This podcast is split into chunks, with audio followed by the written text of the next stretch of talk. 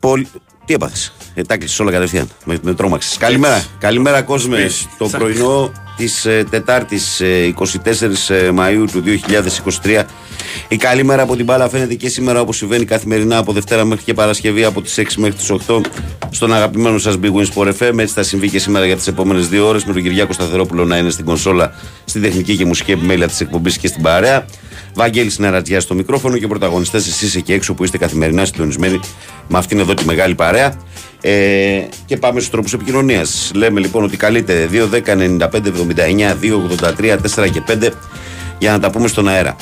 sportfm.gr στο σελίδα του σταθμού, στην οποία μπαίνετε, παρακολουθείτε όλη την επικαιρότητα. Αν επιθυμείτε, κλικάρετε εκεί που λέει ραδιόφωνο live, μας ακούτε ιντερνετικά, μας στέλνετε δωρεάν μηνύματα. Το ίδιο ισχύει με τη φόρμα του live είκοσι τέσσερα. Ενώ στο Facebook μας βρίσκεται πανεύκολα, γράφοντας τα ελληνικά, η καλή μέρα από την μπάλα φαίνεται. Ε, φω, φωτοπροφίλ μεγάλος ε, Μάρκο Φαμπάστεν. Μπουμπουνάτε το like, συμμετέχετε και διαβάζουμε καθημερινά τα μηνύματά σας στον αέρα της εκπομπής. Ε, λοιπόν, ε, τελείωσε Κυριάκο, μην ψάξεις τα εν μπι έι, νίκησαν οι Celtics, έκαναν break. Ε, ρουφήξανε, τέσσερα, ε, οι... τέσσερα ο Γιόκιτς, τέσσερα και ο Πάντερ. Όχι, μείωσαν οι Celtics, νικήσανε. Σόπα ρε. Ναι, εκατόν δεκαέξι ενενήντα εννιά. Ε, ναι, απέφυγαν τη σκούπα και έστειλαν τη σειρά πίσω στη Βοστόνη. Γιατί ήταν το μάτς στο Μαϊάμι αυτό να πούμε, θα μπορούσε να γίνει το ε, τέσσερα μηδέν. Όμως με τον Τέι τον πρωταγωνιστή, ήδη ο, ο φίλος μου Στάβος Καλογεράκης τα μπουμπουνάει, θα τα βρείτε τώρα στο site του Σπορ εφ εμ να τα διαβάσετε. Ε, με τον Τέι του πρωταγωνιστή λοιπόν η Βοστόνη νίκησε ε, εκατόν δεκαέξι ενενήντα εννιά το Μαϊάμι, μείωσε σε τρία ένα τη σειρά τη μεταξύ τους και πλέον μεταφέρεται αυτή στη Βοστόνη. Και να δούμε αν θα αντέξει το Μαϊάμι. Θυμίζουμε ότι οι Nuggets βρίσκονται ήδη στους τελικούς μετά το εμφατικό τέσσερα μηδέν απέναντι στους ε, Lakers. Λοιπόν, και συντάξει, ο Λεμπρόν λέει. Το σκέφτεται, λέει. Εγώ δεν πιστεύω ότι θα σταματήσει φέτος. Ξέρω, εγώ πιστεύω ότι στο τέλος θα, θα πει ας παίξουμε ακόμα μια χρονιά μόνο. Ας παίξουμε ακόμα μια χρονιά. Δεν θα σταματήσει, ε. Γιατί όχι, να σταματήσει, δεν ξέρω, ό,τι θέλει. Αυτός πώς νιώθει. Καλά, ό,τι, ό,τι θέλει, αυτό είναι μόνο σίγουρο. Εκεί στην πτωχολογιά. Μην κάνει κάποια βλακία στον τον κόμπι και παίρνει μετά ελικόπτερα για να αποφύγει την κίνηση. Μόνο που μας κάνει την καρδιά βερυβόλη. Πάπου να φάσει την αυτό, αυτό μόνο μην κάνει. Ε, ό,τι άλλο θέλει, ας κάνει καλή του τύχη. Σήμερα είναι μέρα τελικού, παιδιά. Έχουμε τελικό κυπέλου. Έχουμε τελικό. Όχι όπως τον ονειρευόμαστε και το φανταζόμαστε, αλλά έχουμε. Όπως τον έχουμε συνηθίσει. Ναι, δυστυχώς. Δυστυχώς, όπως σίγουρα τη βλάκια και τη ηλικιότητα. Ναι, ένα τελικό που θα γίνει μεταξύ συγγενών και φίλων. οκτώ και μισή ώρα παίζουν οι ΑΕΚ με τον ΠΑΟΚ στο Πανθεσσαλικό. Μπορούμε να, να πούμε ένα τελικό στον οποίο θα κυλήσουν όλα αμαλά και δεν θα γίνουν επεισόδια. Ε, ναι, γιατί δεν θα υπάρχει κανένα τσακωθεί. Ε, φαντάσου ότι δεν έχουν Καλά, πάρει, δεν έχουν πάρει προσκλήσεις ούτε καν οι πρόεδροι των ΕΠΣ σε όλη την Ελλάδα. Ναι. Έχουν πάρει μετρημένα χαρτιά. Δηλαδή. Ε, μαζί με δημοσιογράφους, μαζί με ασφάλεια, ιστορίες, το ένα τ' άλλο, δεν πιστεύω ότι μπορεί να είναι πάνω από τετρακόσιοι άνθρωποι στο Πανθεσσαλικό. Έτσι. Ά, μπορώ να σου πω ότι ένα ντέρμπι αλφα τοπικό και εδώ και στην επαρχία προσεγγίζει άνω τα εξακόσια επτακόσια άτομα. Για να καταλάβεις ε. δηλαδή γιατί μέτρο μιλάμε, δηλαδή ούτε ένα ντέρμπι αλφα τοπικού ε, και σε αυτά τα παιχνίδια παραπάνω άνθρωποι βρίσκονται από όσοι θα βρεθούν σήμερα στο τελικό του κυπέλλου Ελλάδας. Αλλά να σου πω κάτι. Το καταλαβαίνω κιόλας, φίλε, διότι καθημερινά αυτά που μαθαίνουμε και αυτά που ε, γίνονται. Αυτό που είναι... εδώ, εδώ, κοίτα, αυτό που βγήκε χθες είναι πάρα πολύ σοβαρό. Ότι πέθανε ένας οπαδός της ΑΕΚ πριν το μάτς ΑΕΚ Βόλος. Και δεν είναι ότι είναι εξωφρενική και δυσάρεστη είδηση. Είναι ότι μαθαίνουμε όλοι μας όταν ρωτάμε ότι σε όλες τις ομάδες υπάρχει πρόβλημα με ομάδες οργανωμένες που είναι, είναι συμμορίτες και επιτίθονται στις ίδιες τους ομάδες. Δεν τους καίγεται καρφί. Και, και είναι επικίνδυνοι. Mm. Και επιτέλους πρέπει κάποιος στην Ελλάδα, στο Υπουργείο Δημόσιας Τάξης, να πει: δεν είμαι άχρηστος και ανήκω να σκοπιώ πλάκα στον κόσμο και κάτι να κάνω να ασχοληθώ να προστατεύσω τον κόσμο και τη δημόσια ζωή. Να σου πω κάτι, ρε φίλε. Έχω βαρεθεί τόσα χρόνια στα γήπεδα να ακούω ότι το γήπεδο εποπτεύεται με κάμερες, με, κάμερες, με κλειστό κύκλωμα και τα λοιπά και όλα καταγράφονται. Εγώ ρώτησα τον Γιώργο Τζακύρη για το θέμα με το, το εξωφρενικό με, τα, με τις αυτικές φωτοβολίδες που πέσανε στο μάτσο του Βόλου. Μου έλεγε για πέντε έξι ώρες και στο αεροδρόμιο που πανηγυρίζανε. Δηλαδή, καταρχάς, ποιοι πουλάνε ναυτικές φωτοβολίδες μέσα, είναι κακούργημα. Είναι τι κακούργημα, γιατί πουλάς ναυτική φωτοβολίδα. Γιατί υπάρχουν, έχουν άλλες χρήσεις, ρε φίλε. Είσαι ψαράς. Αποδεδειγμένα. Ναι. Μέσα, όχι. Θα, θα, θα έχεις βαρύτατες κύριο σαν πουλάς τέτοιο. Δεν είναι το καπνογόνο απλώς. ε, Αρχίζουμε με γκριν και δεν μ' αρέσει. Σταμάτα. Αλλά... Λοιπόν, αλλά... Ε, Πάμε να στείλουμε καλημέρα στον κόσμο. Καλημέρα, τρελόπεδα των εφ εμ. Καλή εκπομπάρα σε όλους με μπόλικη τρέλα και αγάπη. Ο Τζέιμς, Πάντερ, Χεζόνια των Δεκανήσων, όλοι μαζί. Βαγγέλη, καλημέρα. Αυτό που είπε χθες ο Φώτης ο Παναθηναϊκός για νέα σήματα της ΑΕΚ με δικέφαλες τίγρες για δέκα χρόνια ιστορίες για την ΑΕΚ, μόλις αυτές τις ντροπές και τον άφηνε να τα λέγει, κόβοντας τον Κυριάκο από το Λούμα Αυρίλα συγκεκριμένης αντικειμενικής εκπομπής με τον Λεωνίδα του Αναεκτζή. Έχει τσακωθεί πολλές πολλές φορές. Με αυτόν χθες τον άφηνες να λέει κατανόμαστα, ντρέπομαι. Νίκο, και εγώ ντρέπομαι που κάποιοι λέτε ε, μονίμως στην καραμέλα ότι σώσατε τον Παναθηναϊκό, που κάποιοι λέτε ότι η Λεωφόρος δεν είναι δική του, ε, ότι του κάνουν δώρο γήπεδα. Ε, πίστεψέ με, και εγώ αν ξεκινήσω να μιλάω για τα γήπεδα των αλλωνών, μπορώ να πω πάρα πολλά. Πάρα πολλά. Πάρα πολλά. Τώρα το πώς γίνεται να αμφισβητούμε ε, το γήπεδο του Παναθηναϊκού και την έκταση του Παναθηναϊκού που είναι πιο παλιά από όλες τις ομάδες, ενώ όλα τα άλλα είναι καθαρά, είναι, το, το βλέπω αστείο. Έτσι. Λοιπόν, ακούγονται και οι δικοί σου, μη στεναχωριέσαι. Ε, εγώ όπως τον Λεωνίδα. Η Εκκλησία Κυριάκο. Δεν έχει κάποια έκθεση στο βενζινάδικο εκεί πέρα πίσω. Το έχει το βενζινάδικο η Εκκλησία, νομίζω. Έχει περιουσία η Εκκλησία της Ελλάδος. Λοιπόν. Ε, όσο για τον Λεωνίδα, άσε με τον Λεωνίδα, εγώ για άλλα πράγματα του έλεγα. Δεν του έλεγα μήπως και αυτά. Ήταν μια σειρά πράγματα τα οποία ήθελα να του πω. Έτσι. Λοιπόν, τώρα συντρέπεσαι. Τι να σου πω, φιλαράκο, δεν μπορώ να σου κάνω κάτι. Εντάξει, Νίκος, καλό είναι να μην προσβάλλει ο ένας τον άλλο και να αγαπάτε όλες τις ομάδες σας. Καλημέρα στην καλύτερη πρωινή παρέα από Ατζίδες Φουρνάρες του Αγρινίου. Βάγκο, θα μας πεις πιθανά σχήματα εντεκάδες για τον τελικό απόψε. Ε, Θανασάρα θα τα πω, αλλά λέω να τα πω μετά. Ε, κατά τις οκτώ παρά όπως το κάνω καθημερινά. Έχει εκεί τον νου στο τελευταίο μισάωρο θα τα αναφέρω. Ε, καλημέρα, Βαγγέλη. Έχει βουήξει λέει μπασκετική πιάτσα πίσω από τα φώτα δημοσιότητας του. Τη μεγάλη βόμβα λέει θα είναι στο πέντε με τα βάρες. Άμα βούηξε Βασίλη, τι να την κάνουμε.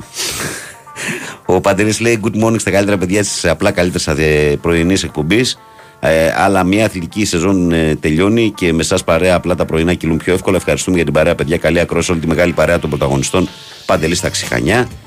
Ε, καλημέρα, παιδες Ηλίας Εθέλ από το εξωτικό εξακόσια οκτώ. Καλημέρα, Ηλιάκο μου.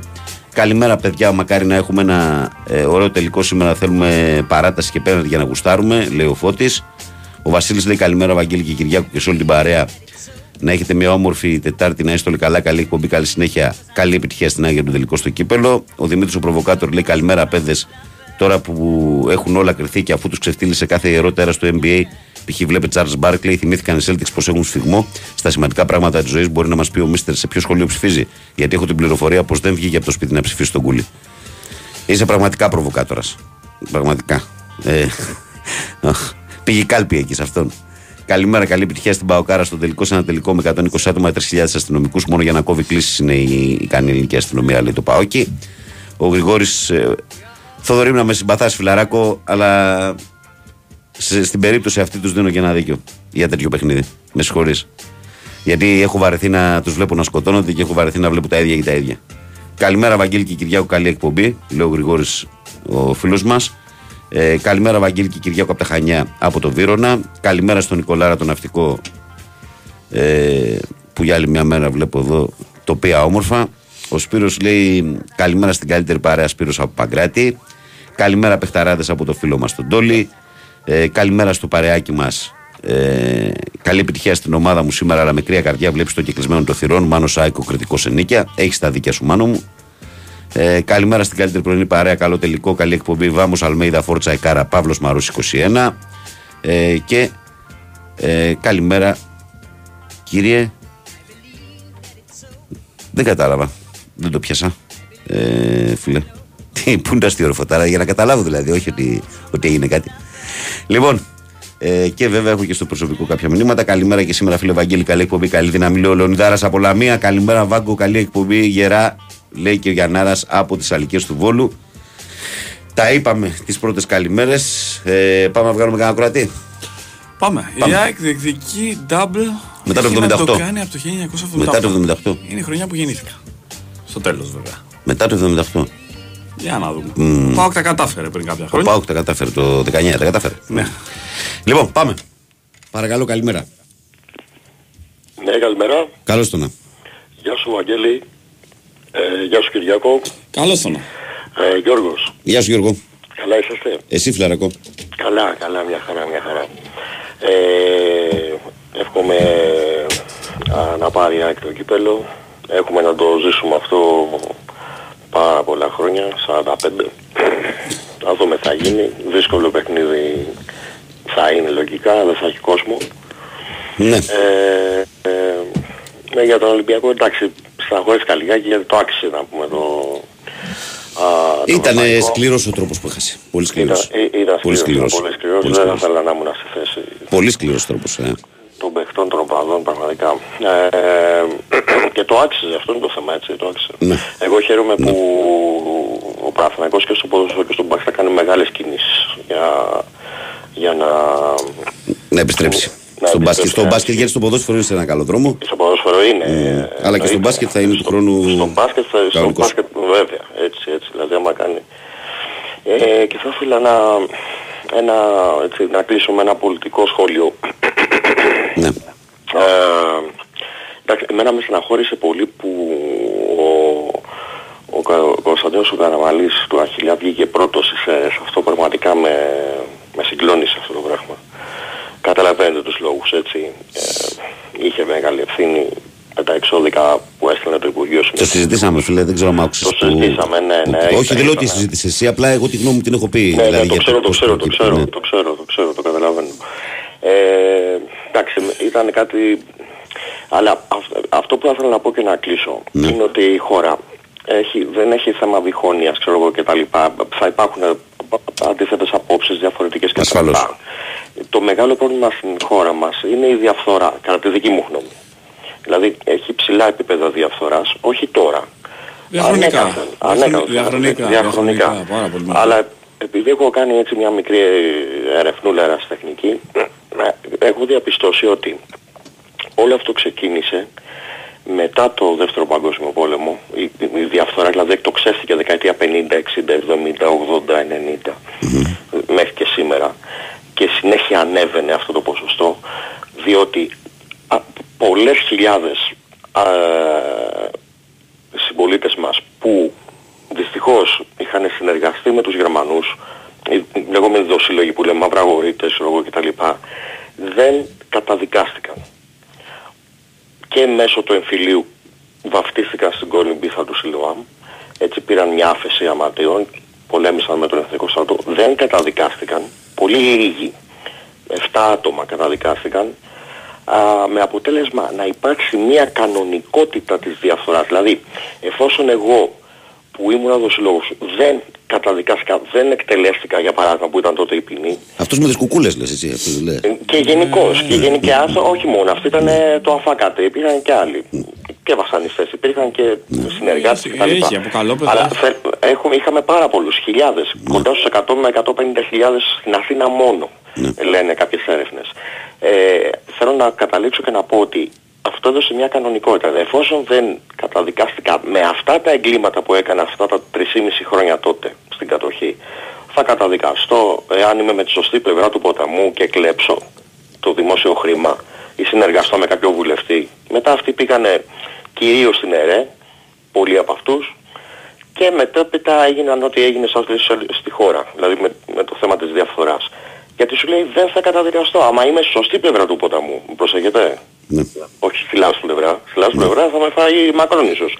Στη σωστή πλευρά του ποταμού δεν καταδικάζομαι. Και αν και άμα θες να πάμε και μία πρόκειτα στη συζήτηση μας, δηλαδή να την προχωρήσουμε ναι. κι άλλο, ρε παιδί μου, είναι ότι γενικά αυτή τη χώρα εδώ πέρα τη χαρακτηρίζει η ανομία, ρε φίλε. Γενικά. Ανομία. Α, ανομία. Αλλά, αλλά, mm. αλλά σκέψου όμως. Εσύ λες άλλο πράγμα τώρα, το καταλαβαίνω σκέψου, αυτό που λες. Σκέψου όμως από mm. που ξεκινάει αυτό και ναι. γίνεται κανονικότητα στη χώρα. Από το δεκαετία του πενήντα. Ναι.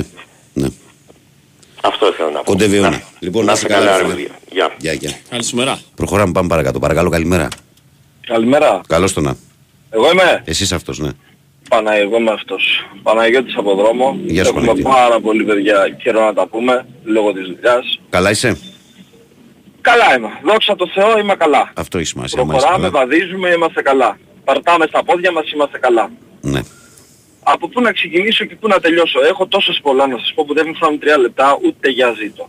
Τέλος πάντων, θα πω τα πιο βασικά για εμένα, ναι. ναι. Ε, μην μιλήσουμε σήμερα για τελικό κυπέλλου. Δεν υπάρχει τελικός κυπέλλου για εμένα. ΑΕΚΤΖΙΣ είμαι. Ναι. Δεν υπάρχει τελικός κυπέλλου. Και τελικός. Για ό,τι έχουμε να κάνουμε με γήπεδα χωρίς κόσμο, μην το δείξετε καν στη τηλεόραση. Παίξτε το μεταξύ σας. Όποιος το πάρει το πήρε και τελείωσε το θέμα. Πρώτον, είμαστε ανάξιοι σαν χώρα να διοργανώσουμε έναν τελικό. Πόσο θα διοργανώσουμε τα πολιτικά μας. Mm. Θα το πάμε έτσι, γιατί είναι αλυσίδα όλα τα πράγματα. Mm.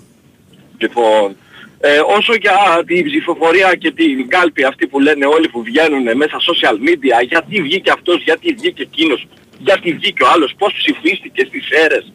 Θα σας πω εγώ κάτι, η γνώμη μου σαν Παναγιώτης τριάντα ένα χρονών. Για να ακούσουν όλοι, για να μην νομίζουν ότι είμαι κάποιος που δεν πρέπει να μιλάω. Λοιπόν, ε, το λάθος ενός ανθρώπινου χεριού δεν μπορεί να πάρει την μπάλα από την αρχή μέχρι το τέλος. Γιατί δεν μιλάμε ότι αυτό δημιουργήθηκε τότε που έγινε το δυστύχημα στα Πετέμπη. Είναι πολύ πιο πριν. Οπότε είναι πολύ πιο πριν που βγει ο Μητσοτάκης. είκοσι χρόνια όλοι οι υπουργοί έχουν την ίδια ευθύνη. είκοσι χρόνια. Μπράβο, ακριβώς. Οπότε δεν ακριβώς. μιλάμε μόνο για τον Κούλη, να μιλήσουμε για Σαμαρά, να μιλήσουμε για Τσίπρα, να μιλήσουμε όλοι, για όλους. Όλοι, όλοι, όσοι βρέθηκαν εκεί. Από το Σιμίτη και μετά. Όλοι, όλοι. Πολύ ωραία. Οπότε όλα αυτά τα κόμματα γιατί υπάρχουν ακόμα και ψηφίζονται. Αυτό είναι κάτι το οποίο δεν μπορώ να στα απαντήσω. Το καταλαβαίνεις μόνος. Εγώ το καταλαβαίνω. Mm. Αλλά ας καταλάβει και ο κόσμος λίγο που λέει γιατί ψηφίστηκε, γιατί ψηφίστηκε. Για ποιο λόγο υπήρχαν όλα τα υπόλοιπα κινήματα, όλοι οι υπόλοιποι εκλογικοί αυτοί αγώνες, αφού εδώ και είκοσι χρόνια όλοι αυτοί που βγαίνουν εκεί πέρα είναι δολοφόνοι. Έλληνα, που πας και βγαίνεις στο TikTok και λες για ποιο λόγο τον ψηφίσατε. Γιατί και εσύ ψήφισες κάποιον άλλο που ήταν δολοφόνος κι αυτός. Το λίγο αυτό το θέμα δεν θέλω να δώσω διαστάσεις. Ναι. Ο, καθένας, ο καθένας ξέρει τι πρέπει να ψηφίσει, ο καθένας θα ψηφίσει ό,τι θέλει. Το θέμα είναι ότι κάνουμε εγώ σαν Παναγιώτης, εσύ σαν ε, Κυριάκος, ε, ο άλλος σαν Βαγγέλης, ο άλλος σαν Κώστας, ο άλλος σαν Δημήτρης. Εκεί πρέπει να ποντάρουμε. Εμείς είναι το θέμα τι αξίες δίνουμε και τι βαδίσματα και τι, πώς θα το εξηγήσω, και τι δρόμο δείχνουμε στα παιδιά μας. Εμείς είμαστε η αρχή, εμείς και το τέλος. Το ποιος θα συγκυβερνήσει εκεί πέρα πάνω, εκτός ότι είναι και δικιά σου επιλογή αλλά και κάποιον άλλου, εντάξει, εσύ διαχειρίζεις όμως το σπίτι σου, δεν σου διαχειρίζει κανείς το σπίτι του. Τις αρχές που θα δώσεις στο παιδί σου όταν θα πάει στο γήπεδο, να μην χτυπήσει κάποιον άλλον ή να μην τσακωθεί με κάποιον άλλον. Γι' αυτό παιδιά μιλάμε για αλυσίδες. Όσο γι' αυτό που έμαθα για τον συγχωρεμένο φίλο Χρόνη, ναι, τον οπαδό της ΑΕΚ, λοιπόν, επειδή τυχαίνει και έμαθα από γνωστούς πάνω κάτω στο περίπου τι έχει γίνει, ναι, δεν έγινε πριν τον αγώνα του Βόλου, έγινε το Σαββάτο το βράδυ. Μάλιστα, έγινε, το βράδυ. Ναι, έγινε την προηγούμενη μέρα το βράδυ. Και έγινε πάνω σε έναν τσακωμό και πραγματικά από ό,τι έμαθα από φίλους που καθόντουσαν εκεί, γιατί από ό,τι ξέρετε το Σαββάτο ήταν πάρα σοβολικό, ναι, ναι, ναι, αδερφιά, ναι, από βραδύς. Ναι. Ε, αυτός που χτύπησε δεν εμφανίστηκε κιόλας, ήταν πισόπλατο. Τέτοιοι είναι. Λοιπόν, δυστυχώς, εγώ θα ευχηθώ σε αυτόν τον άνθρωπο να έχει μια πολύ όμορφη μέρα και να σκέφτεται ότι έφαγε έναν άνθρωπο, έφαγε, κακή λέξη. Ε, έκανε, κακό, έναν σε, άνθρωπο, έκανε κακό σε έναν χειρο... άνθρωπο, να πούμε. Ούτε θα πω ότι έκανε κακό, χειροδείξει, γιατί το να παίξεις, να τσακωθείς, είναι ανθρώπινο, θα τσακωθείς. Δεν το συζητάμε. Να χτυπήσεις πισόπλατα και να μην φανείς, να δείξεις τα παντελόνια που φοράς και να πεις ναι ρε φίλε, εγώ το έκανα γιατί είχα προηγούμενα μαζί του. Γιατί οτιδήποτε. Αλλά όχι πισόπλατα ρε μάγκα. Πάντως, ε, πάντως αυτό, να αυτό φίλε να ξέρεις ότι δεν είναι τόσο απλό. Ε, οι νέες όχι, γενιές, εγώ από όσο ξέρω και μαθαίνω... Να ξέρεις, θα στο πω για να ξέρεις, εμείς πήγαμε στην ΑΕΚ, όχι εγώ προσωπικά, εκεί πέρα γιατί είμαστε, όπως να είμαι με τριάντα ένα χρονών, δεν είμαι και μικρός, αλλά ούτε και τεράστιος. Έχω πάω είκοσι χρόνια στο γήπεδο. Από τότε που θυμάμαι τον πατέρα μου και μετά έγινε συσχηματή. Εγώ αυτό που χωρίς να θέλω να... γιατί ποτέ δεν μ' αρέσει να τσουβαλιάζω κατηγορίες ανθρώπων, αλλά αυτό που μαθαίνω γενικά, όχι μόνο από την ΑΕΚ, είναι ότι το πρόβλημα εστιάζεται είκοσι, είκοσι ένα, είκοσι δύο, είκοσι τρία... Θέλω να σου πω αντικειμενικά που ήμουν στην είκοσι τέσσερα... Για πες μου. Αν με επιβεβαιώνεις αυτό που λέω. Θα σου πω αμέσως. Ήμουν στην είκοσι τέσσερα... Δεν λέω για θύρες, για ηλικίες λέω. Ναι, ναι, θα σου πω, Λέβαια. όχι. Για να σου πω το μέσο όρο. Ήμουνα στην θύρα είκοσι τέσσερα. Εμείς σηκώσαμε ένα πανό για τον πατέρα ενός παιδιού που είχε πεθάνει. Ναι. Πατέρα ζει στον νέο πρωταθλητής. Το είδανε. Έχει γίνει viral αυτό το... Έβαλε και ο Ντέμις σε κάποιους συγγενείς των παιδιών ε, στη Νόβα. Ήταν ο αδερφός, ο ξάδερφος και, αδερφός, ε, ο ξάδερφος και, το πατέρας που είχε χάσει το, και ο γιος που είχε χάσει τον πατέρα μου, συγχωρείτε. Ναι. Λοιπόν, ε, με το παλικάρι εγώ ε, κάτσα και στήσα αυτό το πανό. Κάτσαμε μια μισή ώρα μέσα εκεί. Περιττό να σου πω ότι φίλε μου το μοναδικό που είδα μέσα σε όλο αυτό το τσούρμο και στη χαρά που υπήρχε η ΑΕΚ, ο οργανισμός ΑΕΚ εκείνη τη μέρα, το μόνο που είδα ήταν δεκαέξι, δεκαεπτά, δεκαοκτώ μέχρι είκοσι δύο mm. να μην ξέρουν που πατάνε και που βρίσκονται. Εκείνη. Και εκεί είναι, και εκεί είναι το πρόβλημα, ότι αυτοί δεν κουλαντράρονται ούτε από τους μεγαλύτερους, ούτε από τους παλιούς οργανωμένους. Είναι σε μια κατάσταση ένα χάσμα γενναιών τρομακτικό ελέγχου. Και εγώ ξέρεις, θα πω εδώ για να το κλείσουμε. Γιατί... Εγώ θα πω κάτι γιατί... εδώ για να το κλείσουμε, φίλε. Ναι, ναι, για να σου πω και εγώ αυτό, ναι, για να το κλείσω. Έτσι κι αλλιώς πήγε είκοσι εννιά. Έτσι κι αλλιώς πήγε είκοσι εννιά, δεν θα βγάλω άλλο αυτό το ημίωρο. Το λέω και κλείνω. Για μένα τη μεγαλύτερη ευθύνη την έχουν οι γονείς. Για μένα τη μεγαλύτερη ευθύνη. Ξέρεις να σου πω ποιος την έχει? Ναι. Όχι οι γονείς. Ο το παιδί που σου λέει μαγκά δεν έχεις εισιτήριο, πήγαινε πίσω, και εσύ έρχεσαι με άλλους πέντε και κάνεις τσαμπουκάδες μπροστά στα τουρνικέ. Εντάξει, και θεωρείσαι μάγκας. Δεν είναι μόνο στον οργανισμό ΑΕΚ, το λέω, είναι σε όλους τους οργανισμούς. Θα σου πω και για εμάς, έχουμε σοβαρά, εγώ και εγώ και ο Βαγγέλης θα σου πούμε για τις ομάδες μας. Εγώ σου λέω, το λέω οι γονείς, γιατί τι εννοώ, διότι... Ε, δεν ξέρω ρε φίλε, δεν, ούτε, ούτε δημοτικύρος τέλος ούτε τίποτα. Αλλά τουλάχιστον μεγαλώνω το παιδί μου με ένα βασικό κανόνα. Να μην μισεί! Να μην μισεί, αυτά να μην ακριβώς έχει κακία μέσα του.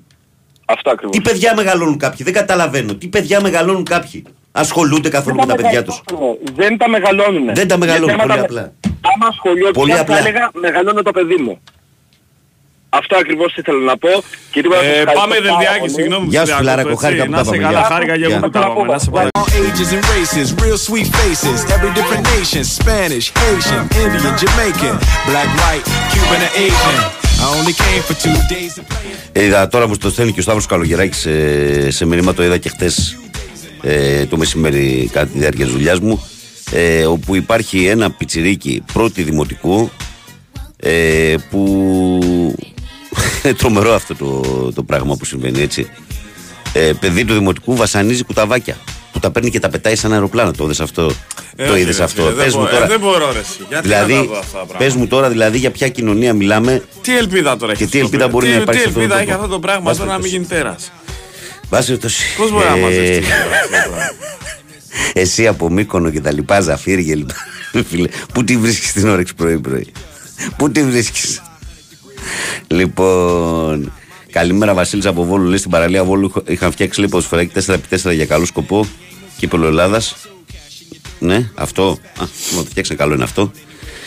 Ε, καλημέρα, καλή συνέχεια με υγεία. Λέει ο φίλος μου Μάκης Περιστέρη εφτά. Καλημέρα και στο Μακίνιο. Ε, ο Ισίδωρος λέει καλημέρα παιδιά, καλή εκπομπή από... Λογικά και από αύριο λέει θα έρθει ο νέος προπονητής στον Ολυμπιακό, γνωρίζοντας τη διοργάνωση που θα παίζει. Ισίδωρος από Μέγαρα. Ναι, τώρα ο, έχει πιάσει δουλειά ο Κορδόν. Θα δούμε ποια θα είναι η τελική επιλογή. Καλημέρα, Βαγγέλη. Καλημέρα, Κυριάκο. Ελπίζουμε σήμερα σε ένα τελικό με ωραίο θέμα. Βαγγέλη, ξέρεις ποια είναι η ταλαντούχα τραγουδίστρια? Θα είναι αυτή που θα μας χαζέψει πριν το μάτσι με τις απίστευτες ικανότητες ε, σε χορό και τραγούδι πριν την έναρξη. Καμία Ζωζεφίν πάλι. Δεν ξέρω, Τζόρτζ Εβερτόνιαν, δεν ξέρω ποια θα είναι.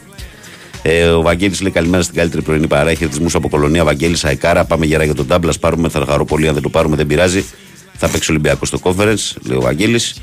Ο Θοδόρης στο ΠΑΟΚ λέει: ναι, ρε Βαγγέλη, ε, έχεις δίκιο. Και εγώ βαρέθηκα να μην πονάει το δόντι μου. Ε, ας κόψω το κεφάλι μου από το να πάω να το φτιάξω. Δεν κατάλαβα τι εννοείς, Θοδωρή. Αν θες να κάνουμε αναλυτική κουβέντα γι' αυτό, πάρε να τα κουβεντιάσουμε αναλυτικά. Αυτά το. Ε, και εγώ αυτό. Εντάξει, οκ. Okay. Καλημέρα, Βαγγέλη και Κυριάκο από τον Τίσσαλτο. Βαγγέλη, χθες είδα, λέει, τον Κυριάκο Θωμαίδη, έναν κύριο. Δεν θυμάμαι τι ακριβώς ήταν, αλλά έχει πει πως η ΑΕΚ και ο Άρης δεν έχουν άδεια γιατί κοστάνε σε κάποιες πέστες. Ο κ. Παναγόπουλος είναι. Πρέπει να διαβάσει το μήνυμα που έλεγε ότι αν αλεχθούν σωστά δεν θα βγουν καν Ευρώπη. Αν θες να ψάξεις αν υπάρχει στο YouTube, δεν το ξέρω. Όχι, υπάρχει απόσπασμα στο site του Σπορ εφ εμ. Υπάρχει απόσπασμα όλο. Το οποίο το έχω ακούσει κιόλας. Είπε ότι υπάρχουν οφειλές προσπαίκτες από τις συγκεκριμένες ομάδες. Τον και καφέ και τον Αραμπατζή. Χρωστάει ακόμα στον καφέ και στον Αραμπατζή και κανονικά όταν έχεις οφειλές προσπαίκτες δεν πρέπει να παίρνεις αδειοδότηση. Αυτή είναι η ιστορία. Ο Χρήστος λέει: καλημέρα, έρχονται στον εφ εμ. Σας ευχαριστούμε πολύ, ρε Μάγες, γιατί θα μας κάνετε παρέα κάθε μέρα. Και εμείς σας ευχαριστούμε, Χριστάρα. Ε, Βαγγέλη, επειδή μιλάς για ανατροφή παιδιών, ε, μην πας μακριά. Από χθες κυκλοφορεί βίντεο στα social με εξάχρονο που κακοποιεί, βάναψα ένα κουτάβι. Αυτό σχολιάσαμε μόλις πριν. Ε, καλημέρα, λέει: παίξτε Γαλανόπουλο, πρώτο σκόρ. Είδα στον ύπνο μου ότι πίναμε καφεδάκι. Με το Γαλανόπουλο, Γρηγόρη. Καλό, μου άρεσε αυτό το μήνυμα.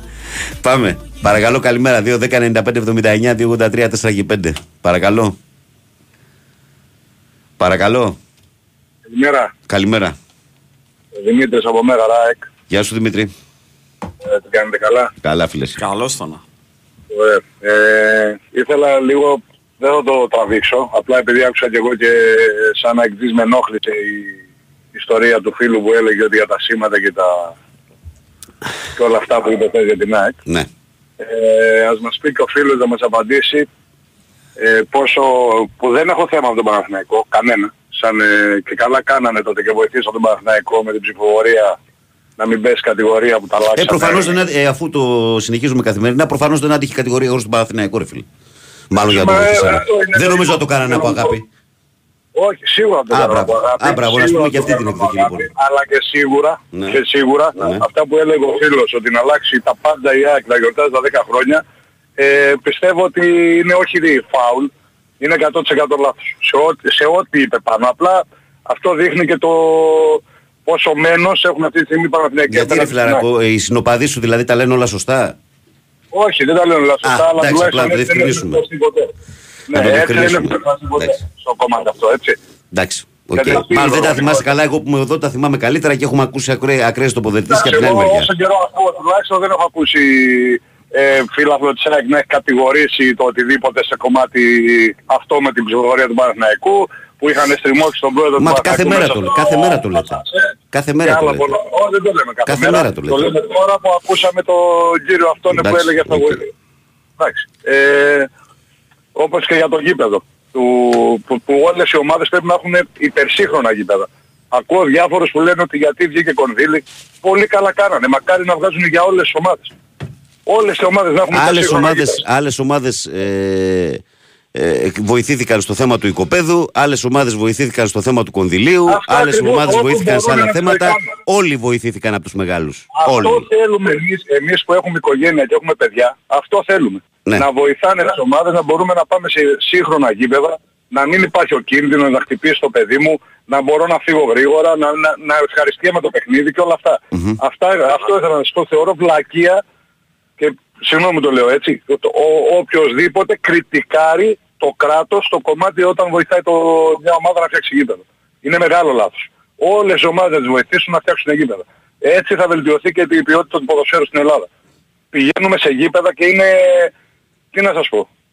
Δεν δε, δε, δε μπορείς να μπεις καν μέσα.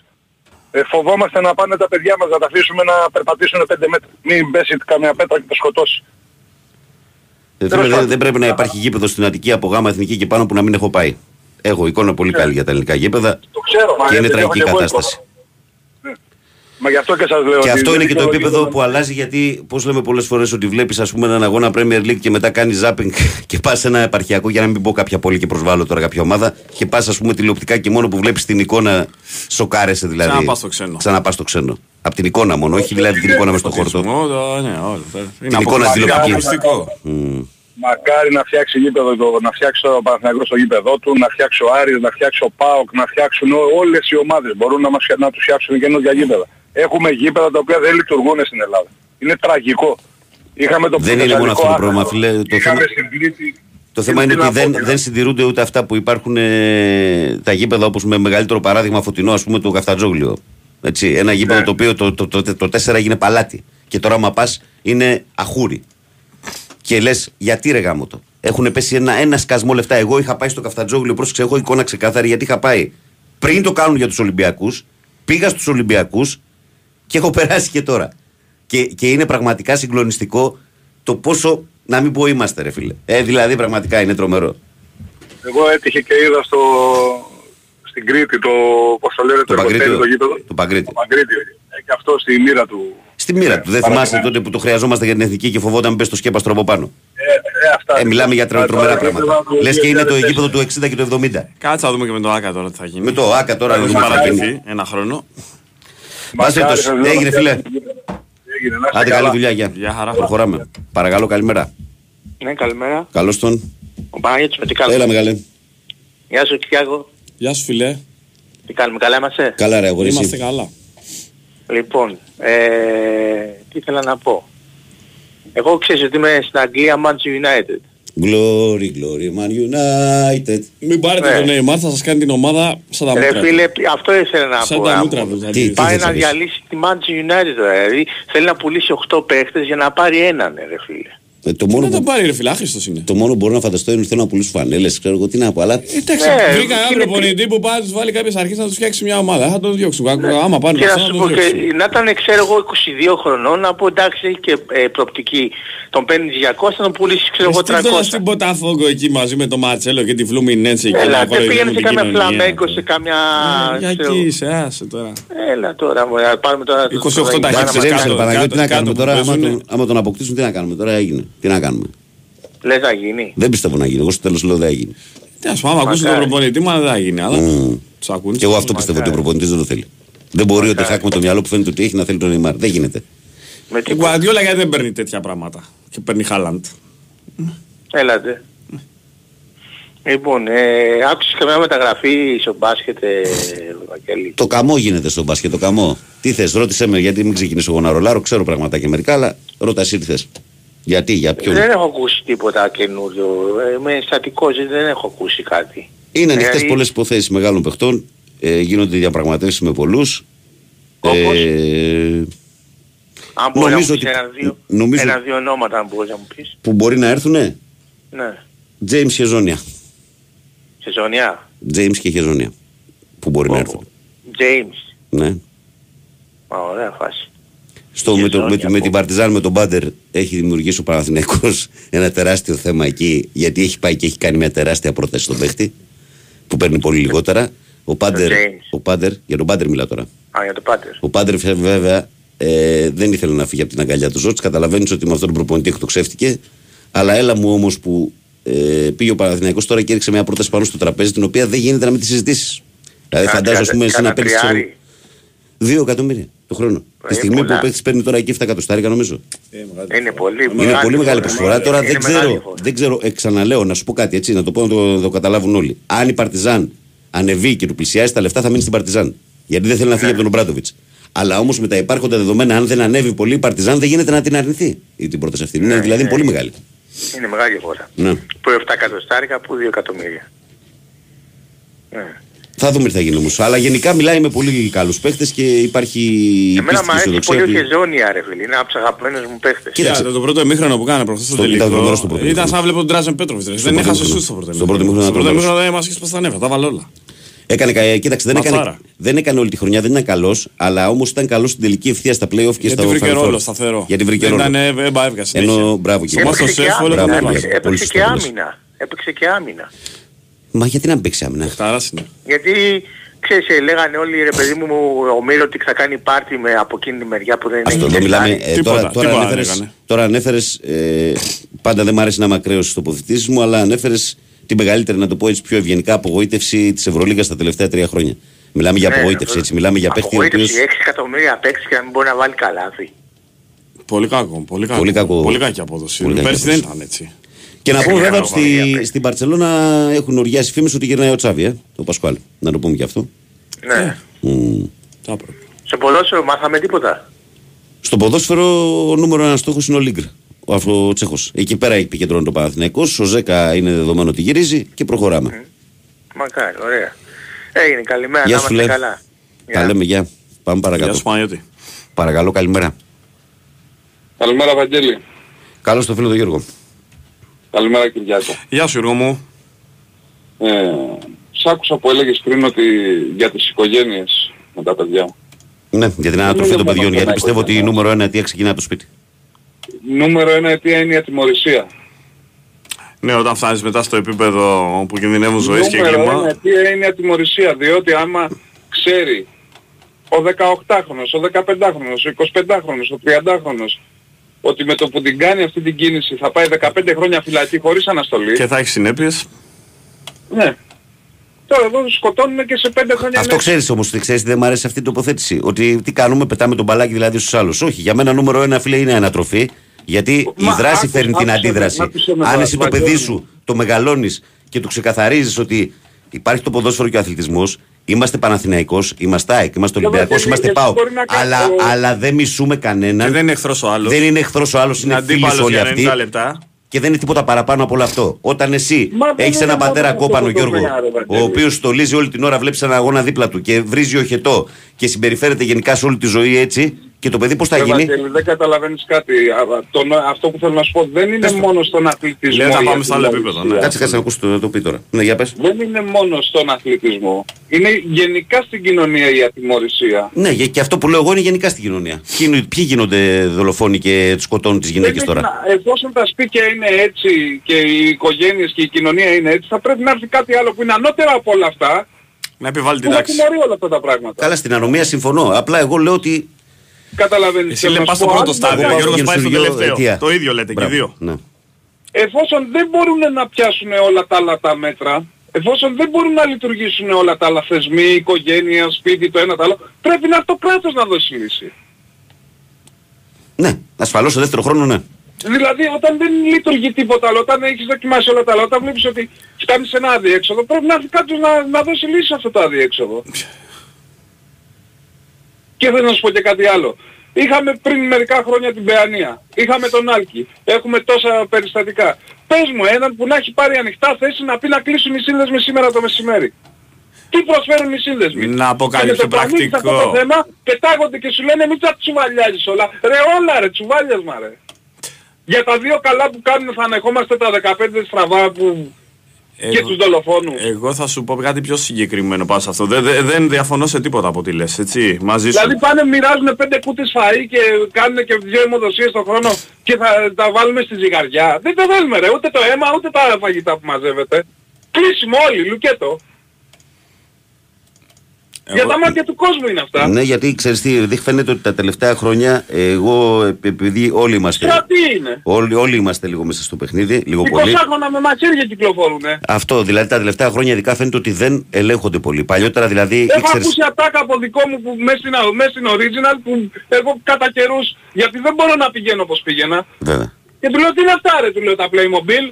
Και μου λέει μη μιλάς, μου λέει να φας τριάντα μαχαιριές σε ένα λεπτό. Έτσι, και μένα τα ίδια μου έχουν πηγαίνει με τους δικούς μου, να ξέρεις. Τι είναι αυτά που λέω τα Playmobil έτσι, και μου λέει να φας τριάντα μαχαιριές σε ένα λεπτό. Έτσι. Ναι.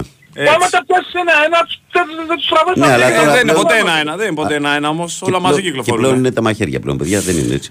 Εμά, εμάς στη δικιά μας την ομάδα η ατάκα είναι δεν υπάρχει κανείς, εμείς είμαστε, βαράτε τους όλους, μην τους αφήνετε. Και τους μεγάλους δρόμο, τελειώσανε, πέρασε η εποχή τους. Αυτή είναι η ατάκα. Θα βρεθεί ένας να, τα, να τους κλείσει. Δεν υπάρχει αυτό το πράγμα. Δεν, δεν προσφέρουν τίποτα. Είναι ένα, πώς να το πω, ένα μικρόβιο της κοινωνίας. Είναι ένα παράσιτο οι σύνδεσμοι. Γιώργο μου, είπες για κάποια πολύ σοβαρά περιστατικά πριν. Το ξέρεις ότι όσοι πρωταγωνίστηκαν σαν σε αυτά τα περιστατικά συνεχίζουν και μπαίνουν ανενόχλητοι στα γήπεδα. Βρε παίρνουν και μεροκάματα από τα μαγαζιά πλέον αυτοί. Ε, ε, ε. Θες να, να, να το αναλύσουμε. Ε, γιατί εγώ ήμουν ε, ο Τάδε και θα μου τα σκάς. Ε, Ε, ναι. ε. Θα πούμε ονόματα. Ξέρω εγώ. Για κορυδαλόγια το ένα για το άλλο. Ε. Έλατε. Άστο. Έλατε. Άστο φιλαράκο. Άστο, μην το ψάχνεις καθόλου. Έγινε Βάκο, έλα. Έλα τα λέμε Γιώργο. Καλημέρα. Yeah. Ε, ένας φίλος εδώ παρεξηγήθηκε για τον Νεϊμάρ. Λέει ρε παιδιά, λέει... Άκουσα να λέτε λέει άχιστο τον Νεϊμάρ, αθλητικό ραδιόφωνο. Θα έπρεπε να ξέρετε να κρίνετε καλύτερα. Πολύ λάθος άποψη, υποκειμενική και καθόλου πραγματική. Πρώτα απ' όλα δεν νομίζω ότι κανένας δεν χρησιμοποιήσει την έκφραση άχρηστος. Το παγώ, το παγώ, το παγώ, παιδί μου. Αλλά εντάξει, πάω στον τηλεολογήσω. Εντάξει, είναι υπερβολή. Είναι υπερβολή στα σχόλια του άχρηστος, δεν τα άκουσα εγώ. Ε, απλά αυτό που λέγαμε, φίλε, για να σου το πω εγώ να ξεκαθαριστεί τώρα, είναι ότι αυτό το παιδί ε, τόσο πρικισμένο με ποδόσφαιρο και ταλέντο που έχει μέσα του. Ε, δεν έχει παίξει στη δική μου, στα δικά μου μάτια ούτε το είκοσι τοις εκατό αυτό μετά που θα μπορούσε να παίξει. Από την Μπαρσελόνα και μετά. Ναι. Δεν έχει παίξει δεν έχει μυαλά μας... ούτε είκοσι τοις εκατό. Ασχολείται με τα γύρω-γύρω, ε, έχει, έχει χαλάσει το μυαλό του κυριολεκτικά ε, και δεν έχει ασχοληθεί με το ποδόσφαιρο. Βάζει τον εαυτό του σε προτεραιότητα. Ναι. Δηλαδή, κοίτα, στα μάτς που τον χρειάζονταν η ομάδα τους που έκριναν τη σημερινή σεζόν. Γιατί η Παρί δύο μάτς δυσκολεύτηκε με την Μπάγερ. Τι έκανε ο κύριος Νεϊμάρ. Γιατί ε, βοήθησε, πήρε βοήθησε, η, η Παρή έδωσε μια περιουσία και σε όλο το project πάνω του για να κάνει μια ευρωπαϊκή διάκριση. Κατάφερε κάτι σε αυτό. Τι έχει κάνει, ποιον παίζει ένα μεγάλο μάτσο. Με την Μπαρσελόνα έχει κάνει μεγάλα παιχνίδια. Ναι. Μετά έβαλε μια γκολάρα με τη Βραζιλία και την Κροατία. Εντάξει, εκεί δεν θα τον κατηγορήσω. Ήταν πολύ σοβαρό. Καλημέρα, Βαγγέλη Κυριάκο από Τρία Γερμανία. Λέει σας ακούω κάθε μέρα και σας ευχαριστώ πολύ για την εκπομπή. Πανά θα είμαι και Λίβερπουλ. Σήμερα βλέπω ΠΑΟΚ να παίρνει το κύπελο. Βαγγέλη μου Playmaker σου είχα πει ένα χρόνο λέει και μετά. Βγαίνω σύνταξη, κανόνισε τίποτα, μου έχεις περιστέρει εφτά. Αφού δεν χρειάστηκε στην προηγούμενη διετία, τώρα δεν χρειάζεσαι. Καλημέρα, Μάγκη. Όλη η ιστορία ξεκινάει από την παιδεία. Πρώτα οικογένεια, όπως λες, και μετά το σχολείο. Ευχαριστώ, Πανεγιάλιο Σίδνεϊ. Γεια σας, το φίλο του Πανεγιάλιο από το Σίδνεϊ. Και ένας φίλος εδώ λέει και πόσα λέει, δεν ξέρετε, παιδιά, δεν γίνεται να τα πούμε στον αέρα. Καλά κάνεις και το λες. Ε, ο αέρας δεν είναι δικαστική αίθουσα. Ε, δεν είναι για όλα. Δεν είναι για όλα. Έτσι, ούτε καφενείο, ούτε δικαστική αίθουσα. Γιατί χαλιόμαστε μετά. Πάμε παρακάτω. Πάμε παρακάτω. Παρακαλώ. Καλώς. Καλημέρα. Καλώς τον Άπη. Νίκος από Δρόμο, δεν κάνετε παιδιά. Γεια σου Νίκο. Είχα ξαναπάρει προηγούμενη φορά, αλλά μετά το άκουσα στον demand και στεναχωρέθηκα. Εκεί σε πρίξαν, ας πούμε, δεν θυμάμαι τι είχε γίνει. Συνήθως από ό,τι καταλαβαίνω όταν μιλάνε για προέδρους γίνεται χαμός. Όσο μιλάμε για μπάλα ή άλλα, όλα καλά. Γι' αυτό είναι. Και εγώ θέλω να μιλάω για μπάλα ενενήντα εννιά τοις εκατό. Ε, ξέρεις τι ήθελα να σου πω. Δε, εγώ πιο πολύ εσάς ακούω, αλλά ο Μπαμ και κάτω που τους κλείνει κατευθείαν είναι καλύτερη αντιμετώπιση. Ο Μπάμπης, ε. Ε, ο Μπάμπης. Άντε, γεια, φίλε, τίποτα. Τον κλείνει, βέβαια συγχύσεται και αυτός ο άνθρωπος. Δεν κάθεται να σκάει. Σου λέγουν πόσα χρόνια τώρα στην πλάτη, ας πούμε. Δεν κάθεται να το περαναλύει. Και εσύ το ίδιο, γιατί και εγώ πήγα εκεί, είπα και κατά shopping star, λέω απερά. Παίξει λίγο γέλιο, αλλά τελικά έγινε μαυρίλα ημέρα. Τέλος πάντων, εχθές άκουγα στον demand πάλι τον Νικολογιάννη που είχε βγει στους Πανούτσους, τέλος πάντων, και έτσι όπως είχα και το σκύλο και περπάταγα, αρέσει να σε ρωτήσω κάτι. Okay. Ο Γιωβάνοβιτς, τι μπάλα παίζει, πίσω δεν παίζει, μπροστά δεν παίζει. Ε, ε, λέει έχει χτιστεί όλη η ομάδα πάνω στον Μπέρ. Ο Σπόραρ τι κάνει εκεί μπροστά, δηλαδή γι' αυτό είναι έτσι αστραχωρημένος μόνος του.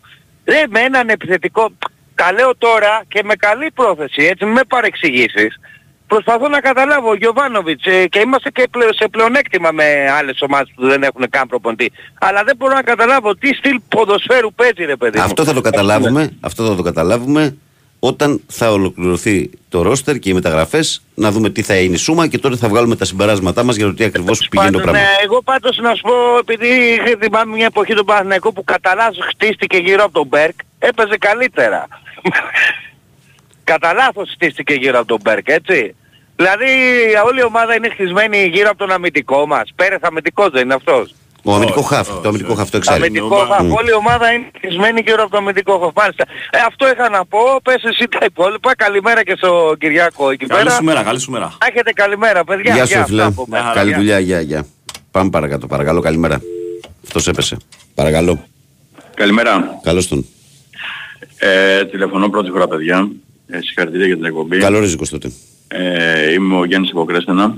Γεια σου Γιάννη. Στέλνεις μηνύματα μήπως? Ε, ναι. Α, δεν ξέρω. Πολλές φορές. Mm-hmm. Ε, ευχαριστώ που τα διαβάζετε κιόλας. Πήρα να πω αναφορικά με το θέμα των, α, της βίας που υπάρχει μεταξύ, δηλαδή της καινούριας βίας που υπάρχει μεταξύ των ανηλίκων. Το πρώτο πράγμα που πρέπει να κάνουμε σαν παιδεία, εμείς που θέλουμε να μιλάμε για παιδεία και για το ένα και για το άλλο και για νόμους και για αυτά. Το πρώτο πράγμα που πρέπει να μάθουμε στα παιδιά μας είναι ότι όταν κάνεις μια οποιαδήποτε παράνομη πράξη η οποία ε, αφαιρεί δηλαδή μια ζωή ή κάνεις κάτι ε, προς μια ανθρώπινη ζωή, αυτομάτως πρέπει να χάνεις τα ανθρώπινα δικαιώματά σου. Τα ανθρώπινα δικαιώματά σου. Mm.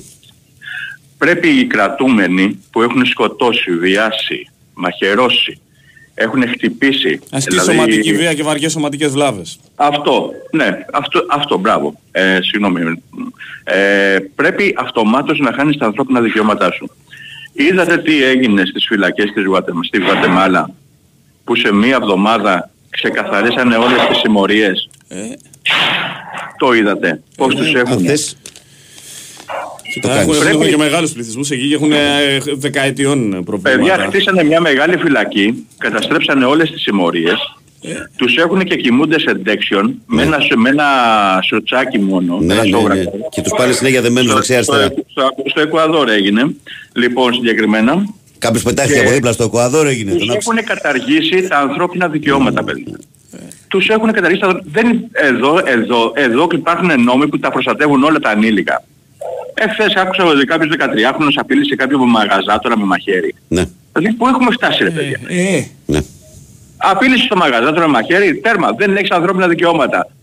Στο βρακάκι, στον τέξονα να κοιμάσαι, όπως γίνεται στην κατοχή, στο Εκουαδόρ. Πρέπει, πρέπει, πρέπει να αλλάξουν πολλά πράγματα παιδιά. Δηλαδή πρώτα, πρώτα αυτός ο νόμος. Δηλαδή έχουμε νόμους που προστατεύουν τους ε, φωνιάδες, τους εγκληματίες, τους αυτούς που πάνε να, να, να, να διαπράξουν ένα έγκλημα. Δηλαδή έρχομαι εγώ σε απειλό και ξέρω ότι θα, θα βρεθεί κάποιος δικηγόρος, θα με γλιτώσει. Κάποια στιγμή όταν οι κοινωνίες είναι σε σύψη, κάποια στιγμής όταν φτάνουν οι κοινωνίες να είναι σε σύψη, ε, το αίτημα πλέον του κόσμου είναι νόμος και τάξη. Όχι, δεν υπάρχει νόμος και τάξη. Όχι, το αίτημα σου λέω είναι. επειδή σου δουλειά με μένα είναι πλοποιός, έτσι. Όταν πας να καρφώσεις ένα καρφί σε ένα ξύλο, δεν το χαϊδεύεις. Όχι. Το, το χτυπάς μία και καλή, έτσι, να πάει μέσα. Έτσι. Το καταλαβαίνεις. Το πρόβλημα αυτή τη στιγμή θέλει ένα πολύ δυνατό σφυρί. Να δώσεις μία να τελειώνει το θέμα. Ε.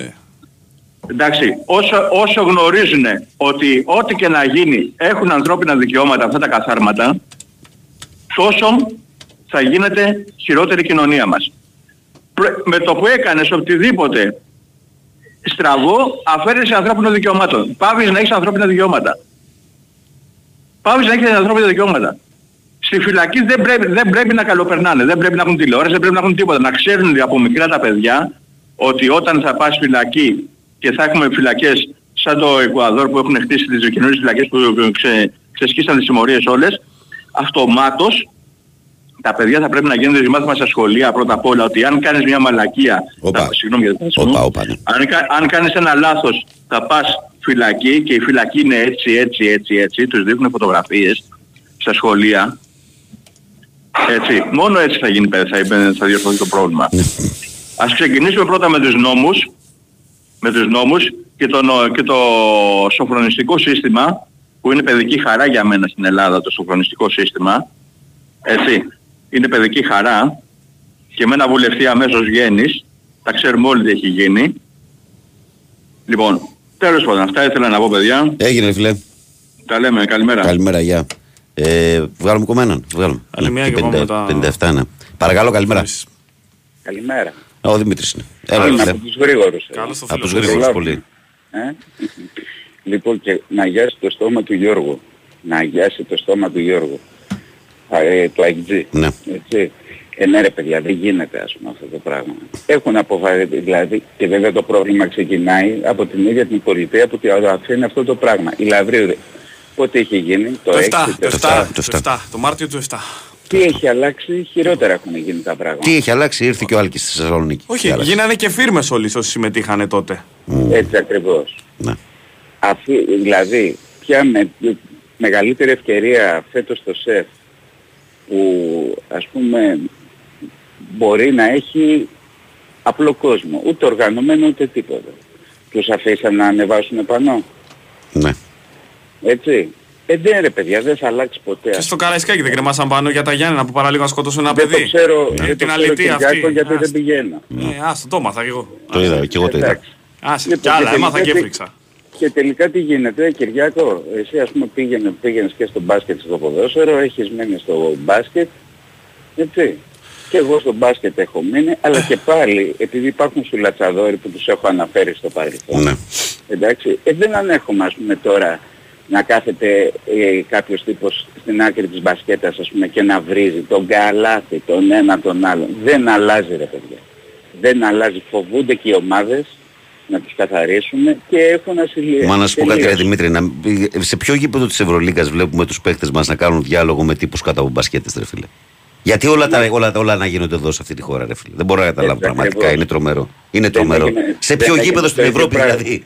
Γίνεται αυτό το πράγμα. Να πηγαίνει να κάνει την μπασκέτα και να ανοίγει διάλογο με τον παίχτη, να το βρει στο ένα μέτρο. Έτσι, δηλαδή μπορεί ε, βρίσιμο, ακούμπησε, βρίσιμο γίνεται έτσι, παντού, αλλά μέχρι ένα σημείο. Έτσι. Ακούμπησε κανένας στο Σλούκα να βάλει το καλάθι στην Τουρκία, κανένας. Τι λες τώρα. Ένα λέιζερ. Τι όχι, λες τώρα. Ούτε ένα λέιζερ, ούτε μισό λέιζερ, σε ένα γήπεδο που έβραζε. Έτσι, τίποτα δεν εδώ, εδώ στο, σε ποδοσφαιρικά γήπεδα, ας πούμε, λέει ο εκφωνητής ε, μην χρησιμοποιείτε λέιζερ, και εκεί που βλέπεις ότι τον παίχτη το χτυπάει ένα λέιζερ, το χτυπάνε ξαφνικά μετά τρία. Ναι, λες και του λες παραπάνω. Ναι, ναι, ναι. Παραπάνω, δεν φτάνει το ρίχτε του λες και του λέει. Και να σου πω κάτι και το, και το κλίμα, ας πούμε. Ναι, όσο δεν ε, ε, αποφασίζουν οι ομάδες ποιο κόσμο θέλουν να έχουν. Αν θέλουν να έχουν και αυτό τον κόσμο, με γεια τους και χαρά τους, και να καθόμαστε εμείς στο σπίτι μας. Δυστυχώς έτσι είναι. Είναι πρώτα απ' όλα για μένα προσβολή να σου δίνει κάποιος από εκατό έως τρεις χιλιάδες ευρώ και να σου αφαιρεί το δικαίωμα να πας στο γήπεδο να δεις την ομάδα. Έτσι, και δεν τρέχει τίποτα. Είναι απαράδεκτο. Αυτά. Έγινε ρε φίλε. εφτά η ώρα, σας φιλώ. Μπράβο. Γεια σας Δημήτρη, να είσαι καλά. Συνδένεσαι πλέον να κρατήσεις και συμπαίκτης. Λοιπόν, ε, η ώρα είναι επτά ακριβώς. Ε, πράγμα που σημαίνει ότι θα οδηγηθούμε σε διάλειμμα. Και θα έρθουμε μετά για τη δεύτερη μας ώρα δυνατά με τα μηνυματάκια σας, με τις γραμμές στον αέρα και τα... Να ξεκινήσω λίγο ανάλαφρα με το μήνυμα ε, του ναι, φίλου μου ναι, του ναι. Μιχάλη από την Τζέντα που λέει ε, Σκεφτόμουν, λέει, το τραγούδι γάμου για vegan, λέει, θα μπορούσε να είναι «Στου παιδιού μου τη χαρά, έβρασα δύο μπρόκολα». Άντε γεια σου, φάξα έναν κόκορα, ναι. Λοιπόν, καλημέρα κυρίες και κύριοι, καλημέρα και στους καινούργιους εισαγωγικά, σε εσάς που συντονίζετε τώρα με την παρέα. Η καλημέρα από την μπάλα φαίνεται και σήμερα, όπως συμβαίνει καθημερινά, από τις έξι μέχρι τις οχτώ. Κυριάκος Σταθερόπουλος είναι στη τεχνική και μουσική επιμέλεια της εκπομπής και στην παρέα. Ο Βαγγέλης Νερατζιάς στο μικρόφωνο και οι πρωταγωνιστές, βέβαια, όλοι εσείς που σε μεγάλο βαθμό καθορίζετε και τη θεματολογία αυτής εδώ της εκπομπής. δύο, δέκα, ενενήντα πέντε, εβδομήντα εννιά, δύο, ογδόντα τρία, τέσσερα και πέντε. Πριν προχωρήσουμε στις γραμμές, όμως, έχουμε να πούμε κάποια πράγματα. Να πούμε πρώτα απ' όλα ότι το αυξανόμενο κόστος ζωής, ακόμη και στα έξοδα του σπιτιού, είναι από τις μεγαλύτερες καθημερινές μας ανησυχίες. Χάσαμε την μπάλα για να μιλήσουμε και με όρους αθλητικούς. Ήρθε όμως η BioClima της Craft Paints να βοηθήσει. Πώς? Με τα πιστοποιημένα συστήματα εξωτερικής θερμομόνωσης, κλίμα-γολ και κλίμα-ρουφ. Πρώτον, κρατάνε τη θερμοκρασία του σπιτιού σταθερή και παράλληλα μειώνουν την ενεργειακή κατανάλωση του κτηρίου, άρα και τις δαπάνες μας. Δεύτερον, κρατάνε έξω την υγρασία δημιουργώντας μια πιο υγιεινή ατμόσφαιρα στο σπίτι. Και τρίτον, βοηθάνε στην προστασία του περιβάλλοντος μέσω της μείωσης των εκπομπών διοξιδίου του άνθρακα έως και πενήντα τοις εκατό. Και πια, η ενεργειακή κλάση του κτηρίου ενισχύει την αντικειμενική του αξία, άρα πάλι κερδίζουμε με τη θερμομόνωση. Αν ακόμα είσαστε σε δίλημμα, πρέπει να ξέρετε ότι η BioClima παρέχει έμπειρη τεχνική υποστήριξη ενώ υπερκαλύπτει τις τεχνικές οικονομικές απαιτήσεις του προγράμματος Εξοικονομώ. Θυμηθείτε λοιπόν BioClima της Craft Paints. Καλημέρα, Βαγγέλη. Σήμερα αναχωρεί η Εθνική Ομάδα Καράτε Παιδών Κορασίδων για το Μαυροβούνιο για να λάβει μέρος στο Βαλκανικό Πρωτάθλημα Καράτε. Θέλω να ευχηθώ καλή επιτυχία σε όλα τα παιδιά και ειδικότερα στο χιό μου, λέει ο Γιάννης. Γιάννη, καλή επιτυχία στους Λεβέντες και στις Λεβέντισες. Καλή επιτυχία. Τέτοια είναι... παιδιά θέλουμε να βλέπουμε. Και είναι πολύ μεγάλη διέξοδο, να ξέρετε. Αυτές οι ενασχολήσεις κάνουν πολύ βέβαια. καλό στα παιδιά, γιατί μαθαίνουν να σέβονται, Μπράβο. και να εκτιμούν, να κοινωνικοποιούνται. Και ομαδοποιούνται. Και έχει κάποιους και δάσκαλους που έχουν παραπάνω ρόλο από. Είναι εκπαιδευτικοί γενικότερα. Καλημέρα, Βαγγέλη Κυριάκο. Γιάννης Φύλακας Τετσόνα, Παναθηναϊκός. Σας παίκτε παιδιά, τίποτα άλλο. Αυτό, α, αυτό που είπες, Βαγγέλη, να μαθαίνουμε στα παιδιά μας να μισούν πόσο δίκιο έχεις. Φτάσαμε σημείο να μπορούμε να πάρουμε το παιδί μας σε ένα γήπεδο να το αποθούμε κιόλας. Ντροπή, τίποτα άλλο. Λέει ο φίλος μας ο Γιάννης. Ο Γιώργος λέει καλημέρα. Πολύ ρομαντικό να λέτε όλοι ε, για τα γήπεδα, αλλά τόσα χρόνια για το Καραϊσκάκι, άλλα λέγατε. Γιώργο, Όχι, για όλα τα Γιώργο μου, για όλα λέμε, δεν, δεν αφήνουμε τίποτα. Ή κάτω. Είσαι καινούριος ακροατής ή κάτι άλλο συμβαίνει.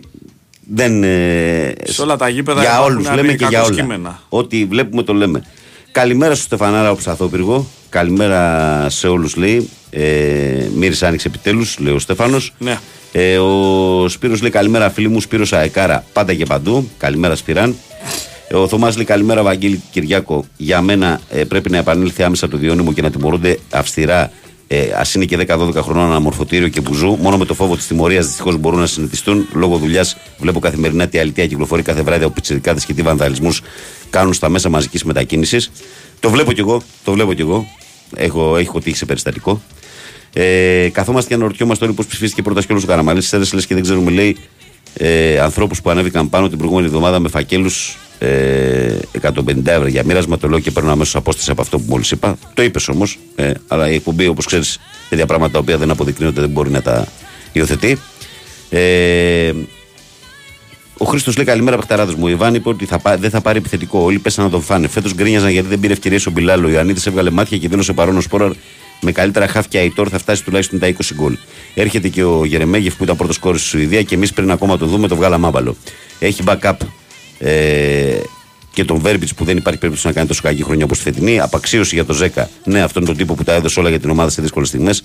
Πρέπει με διαγόρα να είμαστε οι πιο ανικανοποίητοι ε, οπαδοί παγκοσμίως. Πανάθαμε μέχρι το τέλος του κόσμου, λέει ο Χρήστος. Ο Αντώνης λέει καλημέρα, ομορφόπεδα, καλή εκπομπή. Συμφωνώ ότι η United δεν χρειάζεται να πάρει τον Νέιμαρ, αλλά όχι και άχρηστος Κυριάκο, με αγάπη πάντα, λέει ο Αντώνης. Εντάξει, υπερβολή, όχι. Το μάζεψε, το μάζεψε, το πήρε πίσω. Απλώς σου λέω, δεν, η ομάδα που κάνει πρωταθλητισμό δεν θα πάει στο επόμενο επίπεδο με τον Νέιμαρ στη τάξη της. Καλημέρα, παιδιά. Ο Πάντερ παίρνει ένα κόμμα τρία τώρα στην Παρτιζάν. Τώρα έχει γίνει πρώτη ανανέωση για τρία κόμμα ένα για δύο χρόνια. Η πρώτη του Παναθηναϊκούς είναι δύο κόμμα δύο το χρόνο, λέει ο Αντώνης. Αν δεν ήξερα ότι παίρνει ένα κόμμα τρία, παίρνει. Πάντως υπόδοση του Παναθηναϊκούς, όπως το λες, είναι ένα εκατομμύριο πάνω.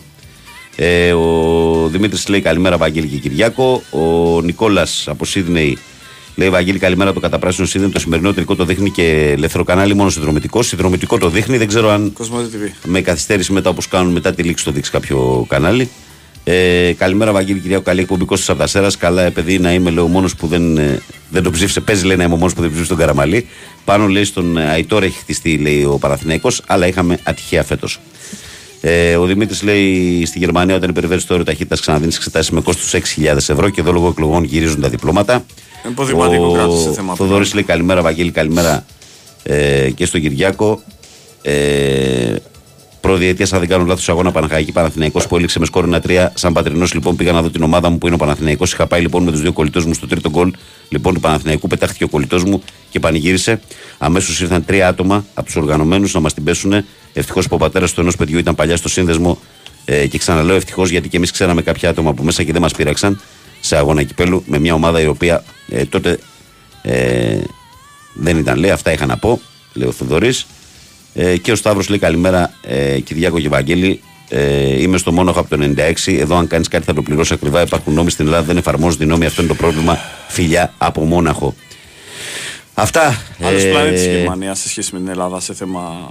Καλημέρα, παιδιά από Βύρωνα, Διονύση Σάικ. Αγάπη λείπει από τον κόσμο. Ε, τα ίδια πράγματα λέμε, αδερφέ, με άλλο τρόπο. Τα ίδια πράγματα με άλλο τρόπο. Λοιπόν, ε, δύο δέκα ενενήντα πέντε εβδομήντα εννιά δύο ογδόντα τρία τέσσερα και πέντε. Πάμε παρακαλώ. Καλημέρα. Καλημέρα. Καλημέρα, Βαγγέλη και Κυριάκο. Καλώς το να. Καλώς το Μανώλη. Τι κάνετε, παιδιά, καλά? Καλά, ρε φιλάρακο. Είμαστε καλά, ρε φίλε. Αν γίνεται, μπορώ να μιλήσω εγώ σε πέντε λεπτά, γιατί έχω δουλίτσα τώρα, αλλιώς να σας πω μια καλημέρα και να κλείσω. Μπορείς να το κρατήσεις τη γραμμή και να ξαναπανέλθεις, μπορείς να την κρατήσεις. Ναι, ναι, ναι. Έγινε, Μανώλη. Έλα, Μανώλη, σε πέντε λεπτά. Μείνε, όχι, μείνε, μείνε και μετά το, μετά το διαφήμιση που θα βάλω σε λίγο, ναι. Μετά, μετά το break θα βγεις, να ξέρεις. Ναι. Λοιπόν, πάμε, παρακαλώ, καλημέρα. Γεια σας, καλημέρα σας. Καλώς το παιδί. Γιάννης Μαρόκος είσαι, μου φαίνεται. Όχι, όχι. Βασίλης σε... Νέα Φιλαδέλφια, πρώτη φορά, παιδιά. Α, εννοώ, έχει πολύ διαφωνή και... με έναν ακροατή γι' αυτό. Το, το Γιάννη τον έχω γνωρίσει από το Μαρόκο. Έχει ναι, ναι, η φωνή του μοιάζει. Ναι, μοιάζει, μοιάζει με τον Γιάννη. Μαρόκο, Νέα Φιλαδέλφια. Νέα Φιλαδέλφια, το όνομα σου. Βασίλης. Έλα, Βασίλη, πάμε. Πρώτη φορά τηλεφωνώ στην εκπομπή σας.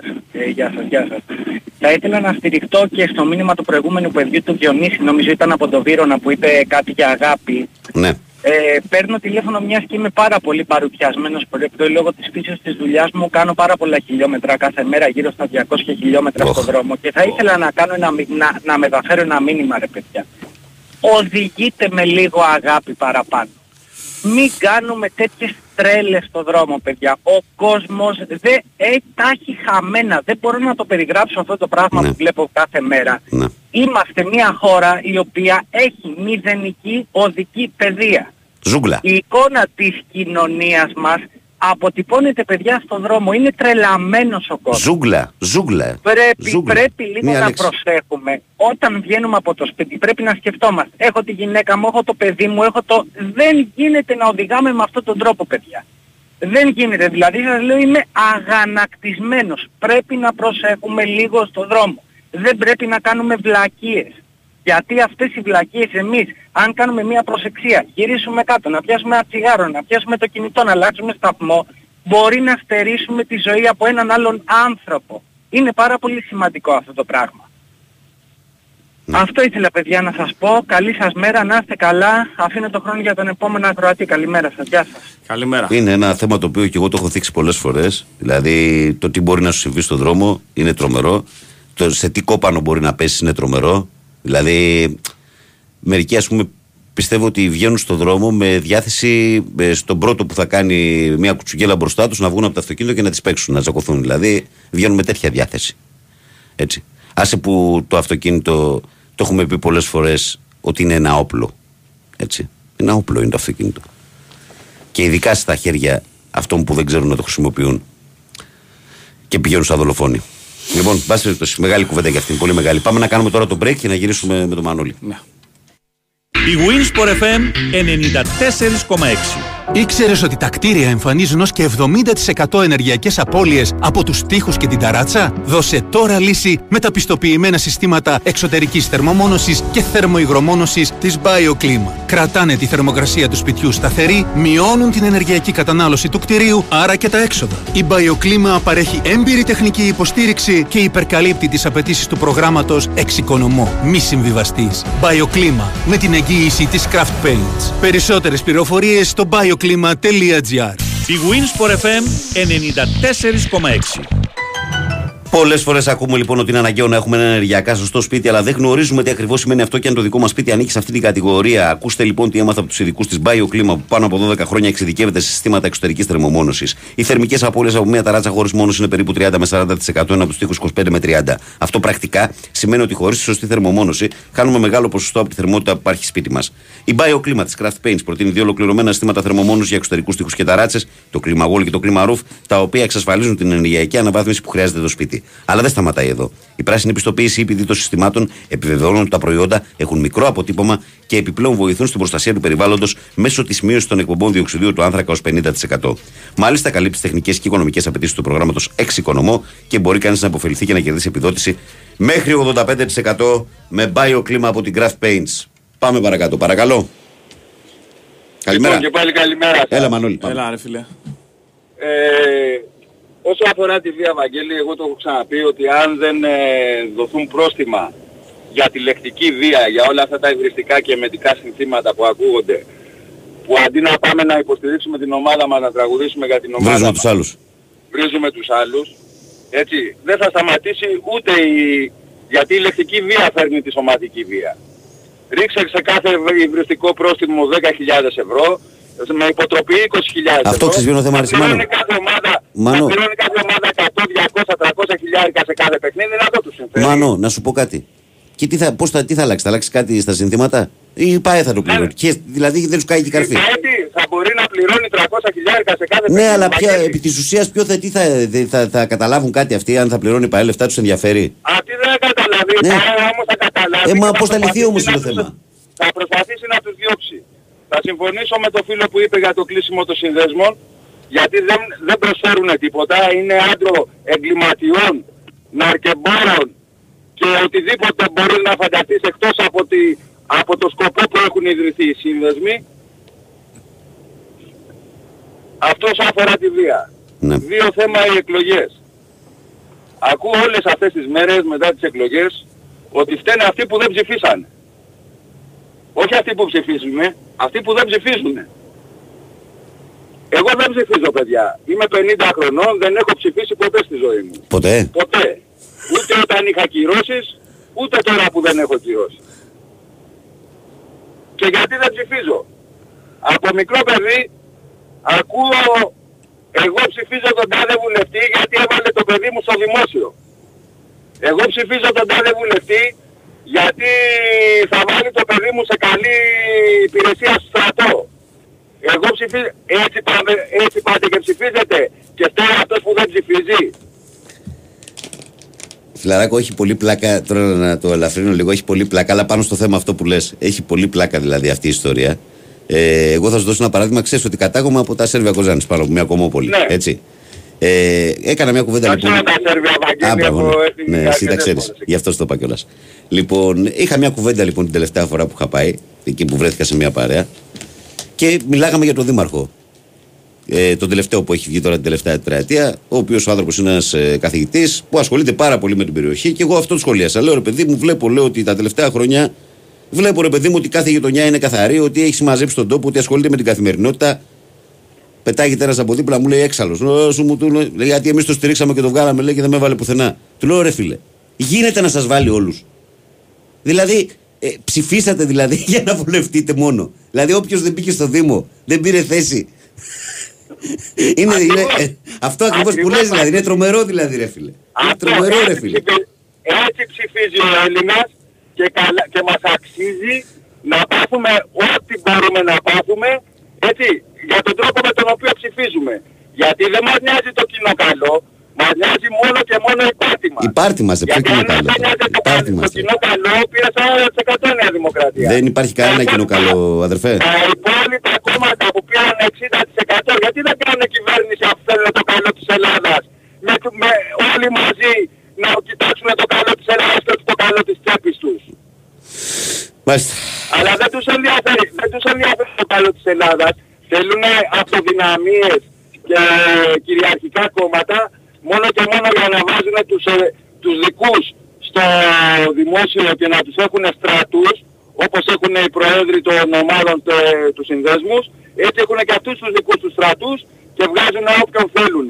Ευχαριστούμε για τη δημοκρατία που που οι δύο βασικές αρχές είναι η ισονομία και η ισοπολιτεία και όσο υπάρχει αυτός ο κατάπτυστος νόμος περί ευθύνης υπουργών και βουλευτικής ασυλίας και όταν ε, εσύ Βαγγέλη, εγώ Βαγγέλη κυκλοφορώ με πόσε και εσύ κυκλοφοράς με, ε, με βία κούντο, πες μου για τη δημοκρατία που υπάρχει. Λοιπόν έγινε, έγινε Μάνο μου, να είσαι καλά, γεια γεια γεια. Γεια σου Μανώλη. Λοιπόν πάμε. Πάμε παρακάτω. Παρακαλώ, καλημέρα. Αυτό λέμε άντε και να βρίσεις. Ναι. Τώρα, τι έγινε, ποιος, ναι. ποιος σου λέει να βρίσεις. Καλημέρα, καλημέρα Βάγκο μου. Ποιος, ποιος πετάγεται από δίπλα. Ε, μι, μιλάγαμε με τον Βεζινάκη, λέει μου κόβει τιμολόγιο. Ο Βεζινάς. Και τι σου είπε πάρε να βρίσεις, σου είπε τι είπε. Όχι μιλάγαμε, δεν κοιτάζει το παλικάρι και εγώ Ολυμπιακός και να συζητάμε. Καλημέρα κύριε καταρχήν, καλημέρα στον κόσμο όλο. Γεια σου ρε Bus Driver. Μεράκο πώς κράτησα, να πω λίγο κάτι για τον προηγούμενο. Ναι. Σίγουρα που δεν ψήφισε, ε, σίγουρα δεν καθόρισε κάτι. Όχι. Αλλά καθόρισε όμως το ποσοστό της εκατό της δημοκρατίας. Κοίταξε κάτι, σίγουρα το να, το να γυρίσεις και την πλάτη τελείως να μην έχεις ψηφίσει ποτέ, ναι είναι λίγο ακραίο. Πρώτη φορά τα ακούω. Πήγαινε και ρίχνω το λευκό ρε φίλε. Πήγαινε. Αλλά πάλι να σου πω κάτι, το σέβομαι τον Μάνο και δέχομαι και τη... Σεβαστό βέβαια, ναι, βέβαια σεβαστό, θέλει δεν θέλει, η ψήφος είναι σεβαστή σε όλους, δεν το συζητάμε. Είναι εξήντα εννιά εξήντα εννιά το πιν. Οπα! Έμαθα όλη η Ελλάδα να πίνει ρε! Σιγά μην βρείτε την κάρτα πες! Σιγά μην βρείτε την κάρτα! Είδες νούμερα έτσι, είδες νούμερα! Ρε Μπαγάσα, εσύ το βάλες Ευρωπήν! Ωραίο νούμεράκι! Εσύ το βάλες! Ή ήταν από πριν! Τσαχπίνο Γαργαλιάρης! Τι ήθελα να πω, κάτι ήθελα να πω, τώρα το ξέχασα παρά. εξήντα εννιά βάζεις το πιν. Με παιδέψατε, τα ξεχάστηκα τι ήθελα να πω. Εσύ πήγε το μυαλό σου αλλού με τα εξήντα εννιά. Δεν είδες, το είχα. Α, με τον προηγούμενο, με το ζερό, με τον δρόμο, με τον δρόμο. Ρε φίλε, είμαι από τις τρεισήμισι ώρα στους δρόμους, έτσι. Μέχρι τώρα έχω δει τέσσερα τροχέα. Και στην Καλαμακίου μάλιστα, στην Δωδεκανήσου, στην ψέμα της Δωδεκανήσου, ήταν δύο αυτοκίνητα, κάθετα, πώς τρακάρανε, δεν μπορώ να καταλάβω. Και συζητάμε τώρα για οδηγική συμπεριφορά. Τι λες τώρα, αφού κάναμε καραμαλή, ε, Μητσοτάκη. Τι λες τώρα, δεν υπάρχει συμπεριφορά, δηλαδή δεν υπάρχει κοινωνία, δεν υπάρχει τίποτα. Σε ευχαριστώ. Επειδή ξέχασα τι ήθελα να πω, δεν θέλω να πω δεν κάτι πειράζει, άλλο. Δεν πειράζει, έστω για αυτά που είπες, είπες αλήθειες. Λοιπόν, έγινε. Αλήθεια ξεχάστηκα ρε φίλε, τι ήθελα να πω. Έγινε εμείς την εξήντα εννιά εξήντα εννιά. Να σε καλά. Καλημέρα σε όλο τον κόσμο, καλημέρα. Γεια, γεια, γεια. Καλημέρα. Το γιγάντα, τι τιτάνα. Να είναι καλά λίγο, γελάσαι. Ωραίος, ωραίος. Παρακαλώ, καλημέρα. Καλημέρα, Βαγγέλη. Καλώς το να. Καλημέρα ρε παιδιά, επιτέλους. Τι κάνετε. Έλα, καλώς το να. Μια χαρά. Κώστα Σικάγο, ΑΕΚ. Έλα Κώστα μου. Καλά είσαι ρε παιδί. Καταρχάς να ζητήσω συγγνώμη για τις προάλλες. Έστειλε ένα μήνυμα και γράφτηκε λάθος από ό,τι κατάλαβα εκ των υστέρων και έγινε παρεξήγηση. Η φάση ήταν ότι ήθελα να κάνω πλάκα στην πλάκα στο φίλο μου τον Κούλη. Κανένα πρόβλημα. Ήταν απλά ένα λάθος. Δεν το θυμάμαι καν εγώ Κώστα. Τέλος πάντων, αφού δεν το θυμάσαι όλα καλά. Λοιπόν, ακούω πολλές μέρες τώρα την εκπομπή. Δεν έχει τύχει να πάρω. Η αλήθεια είναι ότι το θέμα με τις εκλογές είναι σημαντικό. Λέγανε οι αρχαίοι Έλληνες, αν θυμάμαι καλά, ο Ξενοφόντος, ότι όταν δεν καταδέχεσαι να ψηφίσεις, στην ουσία αποδέχεσαι ότι θα σε κυβερνούν κατώτερα άτομα από σένα. Mm-hmm. Κατώτερα άτομα, ναι, από σένα. Αλλά από την άλλη όμως, όπως είπες και εσύ, είναι σεβαστό ότι ο καθένας δεν θέλει να ψηφίσει. Είναι στάση ζωής. Είναι δικό του δικαίωμα. Mm. Ναι, αλλήμον, αλλήμον. Τώρα, όσον αφορά την αποχή, επειδή άκουγα τι έλεγες προχθές ότι τα τελευταία δέκα χρόνια έχουν ανέβει τα νούμερα της αποχής, έκανα μια μικρή έρευνα και διαπίστωσα ότι αυτό που λες ισχύει όντως, με την έννοια ότι τη δεκαετία του Millennium ήταν η συμμετοχή γύρω στο εβδομήντα πέντε τοις εκατό. Το, μα δεν το είπα. Ξέρεις ότι ό,τι όταν για να πω κάτι τα κοιτάω πρώτα, ρε φίλε. Δεν τα λέω έτσι. Ναι, ναι. Απλά πιστεύω ότι σε αυτό έχουν συμβάλει και δύο πράγματα σημαντικά. Πέρα από την απογοήτευση του κόσμου για την οικονομική κρίση, για την κατάσταση, ναι. Ξέρεις, θεω, θεωρούν ότι όλη η πολιτική ας πούμε είναι το ίδιο, έτσι μια γενικότερη απαξίωση του συστήματος.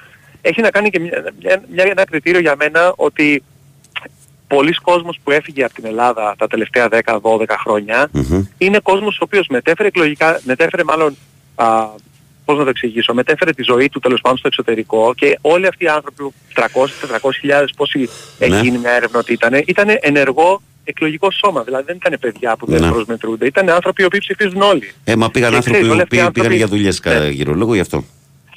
Και ηλικιακά ναι, ήταν εκεί. Μετακομίσαν όμως μόνιμα και όπως είδες τώρα στις εκλογές, είκοσι δύο χιλιάδες μόνο ψήφισαν σε όλο, σε όλο το εκτός Ελλάδας, έτσι οπουδήποτε. Δηλαδή από αυτούς τους τετρακόσιες χιλιάδες ελάχιστοι πλέον ψήφισαν ή ψηφίζουν. Γιατί όπως ξέρεις δεν θα σηκωθεί ο άλλος τώρα να φύγει από τη χώρα του να πάει στην Ελλάδα απλά για να ψηφίσει. Έτσι το βλέπω εγώ. Δηλαδή το θεωρώ μεγάλο, Για να ψηφίσει εσύ, σαν Έλληνα εκεί στο Σικάγο, αδερφέ, είναι μεγάλη διαδικασία που πρέπει να κάνεις για να δηλώσεις. Θα σου πω τι έγινε, Βαγγέλη. Ε, εγώ λόγω ας πούμε δουλειάς μετέφερα, τα, μετέφερα το άφημί μου σε κατοίκους εξωτερικού μονάχα πέρυσι. Οπότε με αυτό το σκεπτικό είχα δικαίωμα να ψηφίσω. Ναι. Αλλά οποιοδήποτε δεν κάνει φορολογική δήλωση φέτος ή πέρυσι, ναι, ή δεν έχει ζήσει στην Ελλάδα πάνω από δύο χρόνια, τα τελευταία δεκαετία χρόνια, δεν έχει δικαίωμα ψήφου. Δηλαδή το ενενήντα εννέα τοις εκατό ας πούμε εδώ πέρα δεν έχει. Φαντάζομαι ότι στο Σικάγο ήταν όλα και όλα εκατόν πενήντα άτομα στους καταλόγους. Που είστε πόσοι Έλληνες, ναι. Mm. Ναι. Τέλος πάντων ήταν λίγο τα κριτήρια περίεργα. Στις επόμενες εκλογές, ας πούμε σε τέσσερα χρόνια, εγώ δεν θα έχω το δικαίωμα αντίστοιχα. Και τέλος πάντων αυτό που περάστηκε ότι ψηφίζουν οι ομογενείς δεν ισχύει. Είναι, απλά ψηφίζουν κάποιοι άνθρωποι οι οποίοι είτε μένουν προσωρινά εδώ, είτε ελάχιστη. Έχουν, έχουν ελάχιστη ακριβώς. Mm. Το τελευταίο που θα ήθελα να πω για να μην καθυστερήσω, μήπως βγάλει και κάποιον άλλο, είναι να σας πω μια πολύ γρήγορα μια εμπειρία που είχα το Σαββατοκύριακο που πέρασε. Μια πολύ ωραία, ευχάριστη ε, σκηνή. Βρέ, βρέθηκα στο παιχνίδι Chicago Fire Atlanta United τρία τρία και είχα κλείσει εισιτήρια από το Φλεβάρι ε, θέλοντας να δω το Γιακουμάκη. Ναι. Με την έννοια ότι ήξερα ότι θα έρθει μόλις είχε βγει μεταγραφή του στην Ατλάντα, ναι, ήξερα ότι παίζει και ο Κούτσιας στο Σικάγο, είναι και προπονητής ο Φρανκ Λόπας, πρώην παίκτης. Το θυμάμαι. Ήταν φοβερή σκηνή γιατί έκλεισα εισιτήρια ακριβώς στη Φυσούνα. Είναι ένα γήπεδο, το Soldier Field, που είναι πρώην γήπεδο φουτμπολ, είναι το Old Trafford. Δηλαδή, mm. ναι, οι παίκτες βγαίνουν από το corner, δεν βγαίνουν από τα επίσημα. Ναι. Οπότε είχα φροντίσει, είχα κλείσει θέση ακριβώς πάνω από την είσοδο, από τη Φυσούνα. Εν πάση περιπτώσει το παιχνίδι ήρθε τρία τρία, ο Γιακουμάκης μπήκε στο ημίχρονο, έβαλε δύο γκολ μετά το ημίχρονο που μπήκε, ο Κούτσιας έβαλε το, το τρία τρία στο ενενήντα με τρελά πανηγύρια για τους γηπεδούχους και εν πάση περιπτώσει είχα τη δυνατότητα να μιλήσω λίγο πολύ ελάχιστα με τον Γιακουμάκη, όπως είναι φοβερό παιδί, μου έδωσε και τη μια φανέλα εκεί πέρα. Ε, θέλω να σας πω την αλήθεια ότι ήταν ωραίο συνέστημα, δηλαδή πήγαμε την πλούσα της ΑΕΚ, ξέρεις, έβλεπες οπαδούς και της Ατλάντα γύρω-γύρω να κατεβαίνεις. Δηλαδή μια κατάσταση τελείως θέαμα. Όπως σαν να βλέπεις το εν μπι έι σε, σε γήπεδο ποδοσφαίρου. Κανονικότητα. Δεν έχετε εκεί τέτοια θέματα, δεν έχετε στα γήπεδα. Ούτε, ούτε το παραμικρό, ναι, Βαγγέλη. Ναι, δηλαδή αλίμονο, ξέρεις τώρα, φαντάζεσαι. Τα βλέπουμε από μακριά. Ε, αυτό ήταν. Ε, ωραία, μπράβο, μπράβο, μπράβο που το χάρηκες. Μπράβο, ωραία. Φαντάσου, μιλήσαμε τώρα τρία τέσσερα λεπτά, δεν αναφέραμε καν τον τελικό που είναι και εκτής, δηλαδή τι να πω. Αλλά όπως είπε και κάποιος φίλος στην αρχή, αν θυμάμαι καλά, λέει τώρα τι τελικό να γίνει, ρε παιδιά, όταν ένα πράγμα που θεωρείται ότι είναι θέαμα. Γιορτή. Τέλος πάντων καταλήγει να γίνεται μόνο, ναι, γιορτή με πενήντα άτομα, δηλαδή αν είναι δυνατό τώρα. Ποιο το νόημα να γίνει αυτό το πράγμα. Έγινε, αρχηγέ μου. Τέλος πάντων, αυτά. Να είσαι καλά. Χάρηκα πολύ που σας άκουσα και συνεχίζουμε. Σας τα μιλά, και μιλάμε, μιλάμε εμείς, μιλάμε εμείς. Καλημέρα. Μας, να είσαι καλά. Πάμε σε ένα καλά. Τελευταίο φίλο ή φίλη για την είκοσι οκτώ. Παρακαλώ, καλημέρα. Καλημέρα. Καλώς τον φίλο μας, τον Πεχταρά. Γιάννης, είμαι από το δρόμο. Σε καταλάβαμε, Γιάννο. Ε, σχετικά με τον κύριο που είπε ότι ο κόσμος ψηφίζει για να μπουν τα παιδιά στο δημόσιο, αυτό γινόταν πριν είκοσι χρόνια, μπορεί και παραπάνω. Δεν είναι τόσο εύκολο να μπεις σήμερα στο δημόσιο, υπάρχει διαδικασία. Για να βολευτείς όμως, η έννοια ήταν, παιδί μου, ότι ψηφίζουμε, στηρίζουμε εκεί που έχουμε ελπίδες ότι μπορεί να βοηθούμε, αυτό λέω. Εντάξει, να, να κρυβολογούμε όμως. Γιατί άμα ήταν να μπεις στο δημόσιο, δεν θα ξύπναγα κάθε μέρα επτά ώρα να πάω για δουλειά. Έχω έναν άνθρωπο που είναι κοντά στη... στα πολιτικά δρόμενα, θα του έλεγα βάλε με εκεί πέρα και άσε με να ξύνουμε. Δεν είναι τόσο απλό.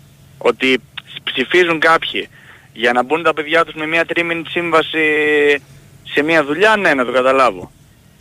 Αλλά στο δημόσιο δεν είναι τόσο εύκολο να μπεις πλέον. Η φιλοσοφία γενικά του Έλληνα, Γιάννη μου, είναι όμως αυτή, ότι ρε παιδί μου, πού ε, μπορεί να βοηθούμε και να στηρίξουμε. Ναι, δεν, ναι, δεν διαφωνώ, ναι, υπάρχει νοοτροπία, ναι, αυτή σε αρκετό, ναι, αρκετή, ναι, μερίδα κόσμου.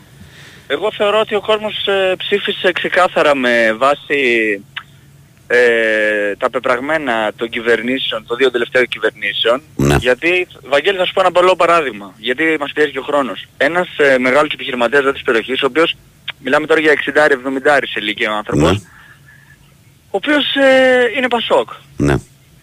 Και λέει, παιδιά, εγώ λέω θα ψηφίσω μια δημοκρατία, γιατί δεν λέω ότι τα πράγματα, τουλάχιστον ξέρω λέει, ότι θα μου ξημερώσει την άλλη τη μέρα. Mm. Αυτή η μικρή σταθερότητα που υπάρχει θα υπάρξει και αύριο. Ναι. Ενώ λέει, με τους άλλους δεν ξέρω τι θα μου ξημερώσει. Ναι. Θέλω να πω ότι... Το έχω ακούσει και εγώ αυτό. Το έχω ακούσει και εγώ αυτό. Δηλαδή mm. ξεκάθαρα ο κόσμος ψήφισε, πιστεύω, γι' αυτό το λόγο, κατά κύριο λόγο γι' αυτό, για τίποτα άλλο. Σωστά ή λάθος, που για να το ψήφισε κάποιος το θεωρεί σωστό. Τέλος πάντων, τώρα που μας πιέζει ο χρόνος είναι επτά και μισή, ε. Έλα, θα σκόψουμε εμείς όταν κάποιος... πρέπει, μίλασε. Αν έχεις τίποτα άλλο, ξεκίνα το. Εντάξει, τώρα δεν δε θέλω να μιλήσω άλλο για πολιτική, τι άλλο να σου πω. Εγώ, το θέμα είναι ότι εφόσον ψήφισε, αυτή η διαφορά είναι τρομερή. Δεν έχει ξαναγίνει. Πανολευθερία που λένε. Ε... Και να πάμε και στο αθλητικά, γιατί η εκπομπή κατά κύριο λόγο αθλητική είναι. Εντάξει, ήταν μεγάλη ήττα για μας στους Ολυμπιακούς την Κυριακή, γιατί ήτανε σκληρή, είχαμε ήτανε. Το παιχνίδι στο χέρι μας. Mm. Δεν ξέρω αν άκουγες χτες που έλεγα που άκου, που ξαναείδα τα τελευταία λεπτά το άκουσες. Ήταν τρομερό το blackout που παθαίνεις στο τελευταίο πεντάλεπτο, είναι τρομερό. Ήμασταν μπροστά, δεν θυμάμαι, τέσσερα έξι πόντους, είχαμε τρεις επιθέσεις να βάλουμε ένα καλάθι. Και να τους τελειώσεις. Βάλτε ένα δίποτο, πάρτε ένα φάουλ και πήγαμε να το πάρουμε έτσι. Δηλαδή κυριολεκτικά αυτή τη φορά το χάσαμε μέσα από τα χέρια μας. Ναι, ναι. Γιατί στο, στον ημιτελικό έκανες τρομερό τρίτο δεκάλεπτο, τρομερό στον ημιτελικό, τρομερό, που δεν έχει ξαναγίνει, πρέπει να διδάσκεται σε σεμινάρια μπάσκετ είκοσι επτά δύο, ειδικά σε Final Four. Και στο τελικό πήγαινε στο παιχνίδι έτσι όπως πήγε, στα τελευταία λεπτά το είχε στα χέρια σου και το έχασε. Ήτανε χρυσή ευκαιρία αυτή για τον Ολυμπιακό φέτος. Τι να κάνουμε. Λοιπόν, έγινε Γιάννη. Γεια χαρά, καλή συνέχεια.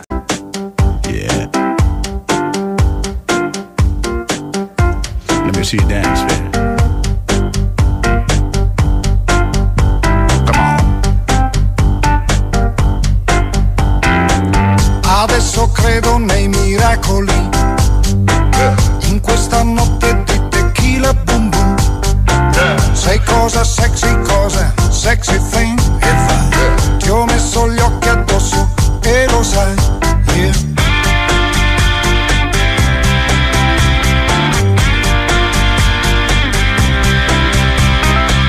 Che devi avere un caos dentro di te per far fiorire una stella che balla. Inferno e paradiso dentro di te. La luna è un sole, guarda come brilla. Baby, the night is on fire. Siamo fiamme nel cielo, lampi in mezzo al buio. What you say?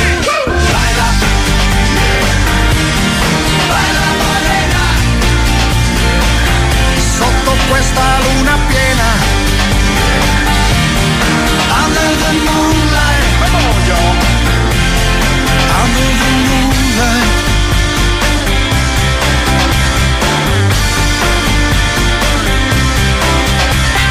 Vai, chica, vai. Εδώ, στο Big Wings Sport εφ εμ ενενήντα τέσσερα κόμμα έξι. Καλημέρα, κόσμε, στο πρωινό της Τετάρτης εικοστή τέταρτη Μαΐου του δύο χιλιάδες είκοσι τρία. Μπόνα διμινάτσα, κύριε Μαριάννα. Καλό τον μπάιλα. Δυνατό, έτσι. Ανεβασμένο. Λοιπόν, εδώ είμαστε. Καλημέρα από την μπάλα, φαίνεται. Τελευταίο μέρος της εκπομπής. Μαζί πάμε ως τις οκτώ όπως κάθε μέρα. Χρονικό διάστημα στο οποίο επικοινωνούμε μέσω μηνυμάτων. Ε, δηλαδή, είτε από το site του σταθμού sportfm.gr και τη γνωστή διαδικασία από την κατηγορία ραδιόφωνο live, είτε από τη φόρμα του live είκοσι τέσσερα. Είτε από το Facebook ή καλή μέρα από την μπάλα φαίνεται. Περιμένουμε το like, τη συμμετοχή και διαβάζουμε τα μηνύματά σας στον αέρα. Για εμάς το εξωτερικό που λέτε, λέει πως εδώ έξω υπάρχουν νόμοι στην Ελλάδα, δεν εφαρμόζεται, να ξέρετε πως το πρόβλημα δεν είναι αυτό. Το πρόβλημα είναι είμαστε εμείς που στις άλλες χώρες που σεβόμαστε, τους σεβόμαστε και στην Ελλάδα τους έχουμε αφοδευμένους και βάζω και τον εαυτό μου μέσα. Καλημέρα, καλησπέρες, παιδες. Ο Νίκος λέει καλημέρα, Βαγγέλη, και καλημέρα, Κυριακό. Όπως και είπε και ο προηγούμενος, τα προβλήματα της κοινωνίας τους βγαίνουν σε πολλούς στο τιμόνι. Είμαι οδηγός φορτηγού, κάνω περίπου διακόσια χιλιόμετρα το πρωί και άλλα εκατό με εκατόν είκοσι το βράδυ σαν διανομέας. Τα βλέπω όλα. Νικόλας Γιούβε. Σε καταλαβαίνω και εγώ το λέω πολλές φορές ότι στην Αθήνα δεν χρειάζεται να κάνεις πολλά πράγματα. Αν ξεκινήσεις να πας από τον Πειραιά μέχρι πάνω τα βόρεια προάστια και να γυρίσεις πίσω, τα έχεις δει μία όλα κατευθείαν. Καλημέρα, όλη μέρα. Επιτέλους Τετάρτη, νόμιζα λέω ότι δεν θα έρθει ποτέ. Καλή επιτυχία στην Παοκάρα, μου λέει η Ειρήνη Παοκτσού. Ε, καλημέρα, Βαγγέλη, Κυριάκο, να είστε όλοι καλά. Αεκάρα, φέρε μας στο κύπελο Αλέξανδρος Κυψέλη, πρώην Καλυθέα, ΑΕΚ, Μαρσέγ και Λιβόρνο.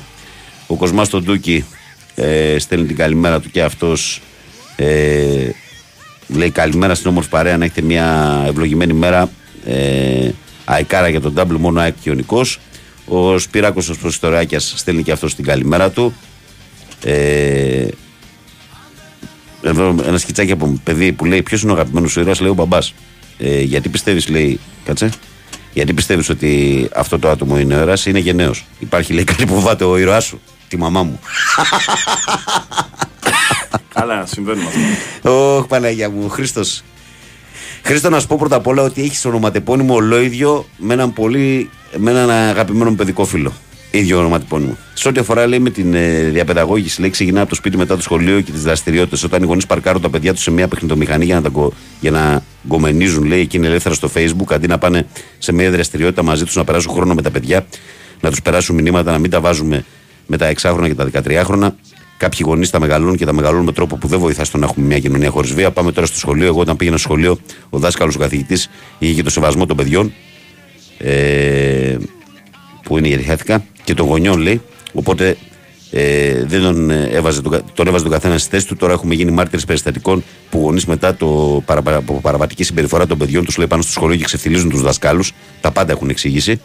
Ε, καλημέρα Βαγγέλη και Κυριάκο από το φίλο μας τον Δημήτρη που λέει καλή δύναμη. Καλημέρα Βαγγέλη, ασχοληθείτε και λίγο παραπάνω με τα παράζανα του ΓΑΜΑ Εθνικής, έχουν τη δική τους αξία. Σήμερα παίζει και η ομάδα της περιοχής σου με τον Τηλικράτη Λευκάδας.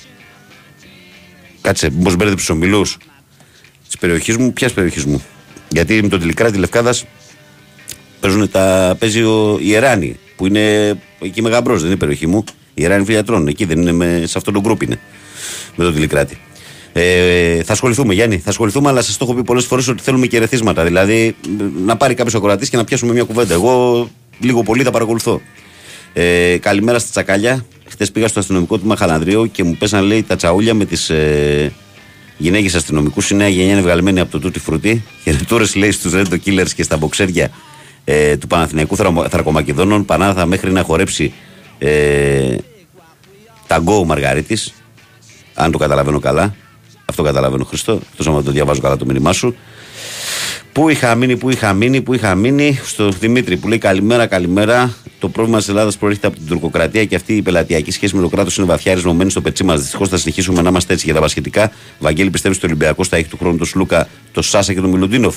Πιστεύω ότι θα έχει τον Σάσα, ε, τον ε, Σλούκα και τον ε, Μιλουντίνοφ. Ε, γιατί ο Μιλουντίνοφ θέλει να έρθει στον Ολυμπιακό. Ε, δεν πιστεύω όμως ότι θα έχει τον Βεζένκοφ, γιατί νομίζω ότι οι Σακραμέντο Kings έχουν αποφασίσει να τον αποκτήσουν. Καλημέρα, Βαγγέλη και Κούλη. Πρωί-πρωί σήμερα καβαθών για τη δουλειά και λίγο πριν την είσοδο της πόλης, λέει στη μία από τις δύο που υπάρχουν από τη βόρεια πλευρά, δεκαπέντε ε, καρούμπαλα, μία κλούβα ματ Δίας, αξιοποιώντας πληροφορίες για μαζική προσέλευση οπαδών του ΠΑΟΚ με βανάκια. Νόμιζα ότι γίνεται επιστράτευση, στο Βόλο είναι ο Στάθης, ενώπιση του τελικού. Ο Παναγιώτης λέει καλημέρα, παιδιά, είναι πολύ σωστό αυτό που είπε ο φίλος, ότι ο κόσμος ψηφίζει. Ε, γιατί δεν ξέρει τι θα του ξημερώσει. Θα μπορούσαμε να μην έχουμε αυτό το φόβο αν στην Ελλάδα υπήρχε αυτό που λέμε συνέχεια κράτους. Όμως είναι και αυτό ένα από τα ελλείμματα μας, όπως και το έλλειμμα ηγετών, όπως και πολλά άλλα εγκλήματα, λέει ο Παναγιώτης. Ο Γιάννης λέει καλημέρα σε όλους. Με αφορμή το σενάριο επιστροφής, Ζέκα, ποια η γνώμη σου για τις επιστροφές παιχτών? Εγώ με κατά, κρίνοντας ε, από Τουρέ, Μιραλά, Μανολά κλπ. Στην ομάδα μου. Γιάννης από Ηράκλειο Κατοικής. Ε, δεν ξέρω, ρε φιλέ. Δεν ξέρω, με, με, ο Ζέκα δεν, δεν νομίζω ότι έχει ρίσκο για τον Παναθηναϊκό η περίπτωση Ζέκα. Γιατί δεν, δεν έρχεται για να στηριχτεί και το παιχνίδι πάνω το όλο. Έτσι. Ε, για άλλο ρόλο έρχεται. Ούτε είναι τόσο υψηλόμισθος που θα καταστρέψει αυτό το μάτι. Αυτό ακριβώς, που να δημιουργήσει και τέτοια θέματα. Ε, καλημέρα, παιδιά. Πώς οικονόμησε ο Γιαννακόπουλος τελικά από την πανδημία και βγήκε στο παζάρι σε μια νύχτα στα μπουζούκια? Πρόεδρε, όλα τα λεφτά λουλούδια τώρα που τα έχεις στα κέφια σου, λέει ο, ο Άλεξ.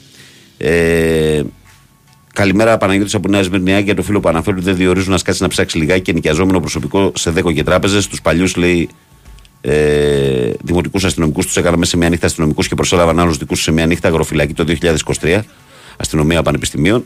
Επίσης, όσον αφορά την οδηγική συμπεριφορά, έχεις δίκιο. Όσον αφορά το όπλο, να φοράνε και κράνος στα παιδιά με τα μηχανάκια που οδηγάνε με τρέλα, να μας χρεώνουν εμάς χωρίς να φταίμε, λέει ο Παναγιώτης. Ο Κώστας λέει καλημέρα, Βαγγέλη και Κυριάκο. Κώστας Παναθηναϊκός από Χαλάνδρη. Ε, καλημέρα στην καλύτερη παρέα. Ε, πάμε συνε, σήμερα για τον double, λέει ο Στέφανος από Βύρωνα, μόνο ΑΕΚ. Ε, ο Ειρηναίος λέει καλημέρα από Ποντοκόμι, Φόρτσα Εκάρα. Ποντοκόμι, Άρης Ποντοκόμις, Τρελεβέντη. Άρης Ποντοκόμις. Τι ομαδάρα είχατε τότε. Καλημέρα, λέει η Ιράνη, παίζει σήμερα με τον Πανεγιάλη. Ο Τηλικράτης είναι στο βόρειο. Α, τα μπέρδεψα εγώ. Άρα με την Κοζάνη, ναι. Εντάξει, έγινε, έγινε, έγινε, έγινε. Νόμιζα ότι με ποιον παίζει από εκεί η Ιράνη από νησί. Με την κεφαλονιά παίζει, ποιον παίζει. Μπας περιπτώσει, συμβαίνουν αυτά. Και όμως λέει ακόμα γίνονται άλλες βερεσιά στο δημόσιο με θέσεις. Όχι όπως παλιά, αλλά ό,τι μπορούν το κάνουν. Λοιπόν, Βαγγέλη λέει ο φίλος εδώ, καλημέρα. Δυστυχώς υπάρχουν οπαδοί που τους θανάτους, τους ξυλοδαρμούς και τα λοιπά τα διατυμπανίζουν ως παράσημα και τα θεωρούν φυσιολογικά. Υπάρχει σύψη στο οπαδικό κίνημα τα τελευταία χρόνια που μεγαλώνει και συμφωνώ απόλυτα με το μήνυμα του φίλου μου εδώ για αυτή την ιστορία. Πριν πάμε στα πρωτοσέλιδα, να υπενθυμίσω ότι το αυξανόμενο κόστος ζωής ακόμα και στα έξοδα του σπιτιού είναι από τις μεγαλύτερες καθημερινές μας ανησυχίες. Χάσαμε την μπάλα για να μιλήσουμε και με όρους αθλητικούς. Ήρθε όμως η BioClima της Craft Paints να βοηθήσει. Πώς? Με τα πιστοποιημένα συστήματα εξωτερικής θερμομόνωσης κλίμα Gold και κλίμα Roof. Πρώτον, κρατάνε τη θερμοκρασία του σπιτιού σταθερή και παράλληλα μειώνουν την ενεργειακή κατανάλωση του κτηρίου, άρα και τις δαπάνες μας. Δεύτερον, κρατάνε έξω την υγρασία δημιουργώντας μια πιο υγιεινή ατμόσφαιρα στο σπίτι. Και τρίτον, βοηθάνε στην προστασία του περιβάλλοντος μέσω της μείωσης των εκπομπών διοξιδίου του άνθρακα ως πενήντα τοις εκατό. Και πια η ενεργειακή κλάση του κτηρίου ενισχύει την αντικειμενική του αξία, άρα πάλι κερδίζουμε με θερμομόνωση. Αν ακόμα είστε σε δίλημμα, πρέπει να ξέρετε ότι η BioClima παρέχει έμπειρη τεχνική υποστήριξη ενώ υπερκαλύπτει τις τεχνικές και οικονομικές απαιτήσεις του προγράμματος Εξοικονομώ. Θυμηθείτε λοιπόν BioClima από την Craft Paints.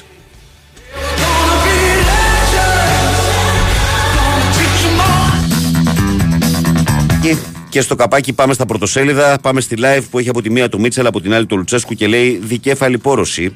Ε, το Μίτσελ. Για το δέκατο έκτο. Το, είπα Αλμέιδα Λουτσέσκου. Μίτσελ είπα. Αλμέιδα Λουτσέσκου λοιπόν. Αν είπα Μίτσελ, καλή του ώρα να είναι ο άνθρωπος που είναι και μίστερ. Κυρίως. Λοιπόν, ο, για την ΑΕΚ λέει για το δέκατο έκτο κύπελο και το πρώτο ντάμπλ μετά το χίλια εννιακόσια εβδομήντα οκτώ. Αλμέιδα κίνητρο το ντάμπλ, σου κάνω μια έκπληξη στην εντεκάδα. Αραόχο και έτσι όπως είμαι θα ήθελα να παίξω. Στάνκοβιτς, Μοχαμάντι και Ελίας είναι υποψήφοι για το αρχικό σχήμα.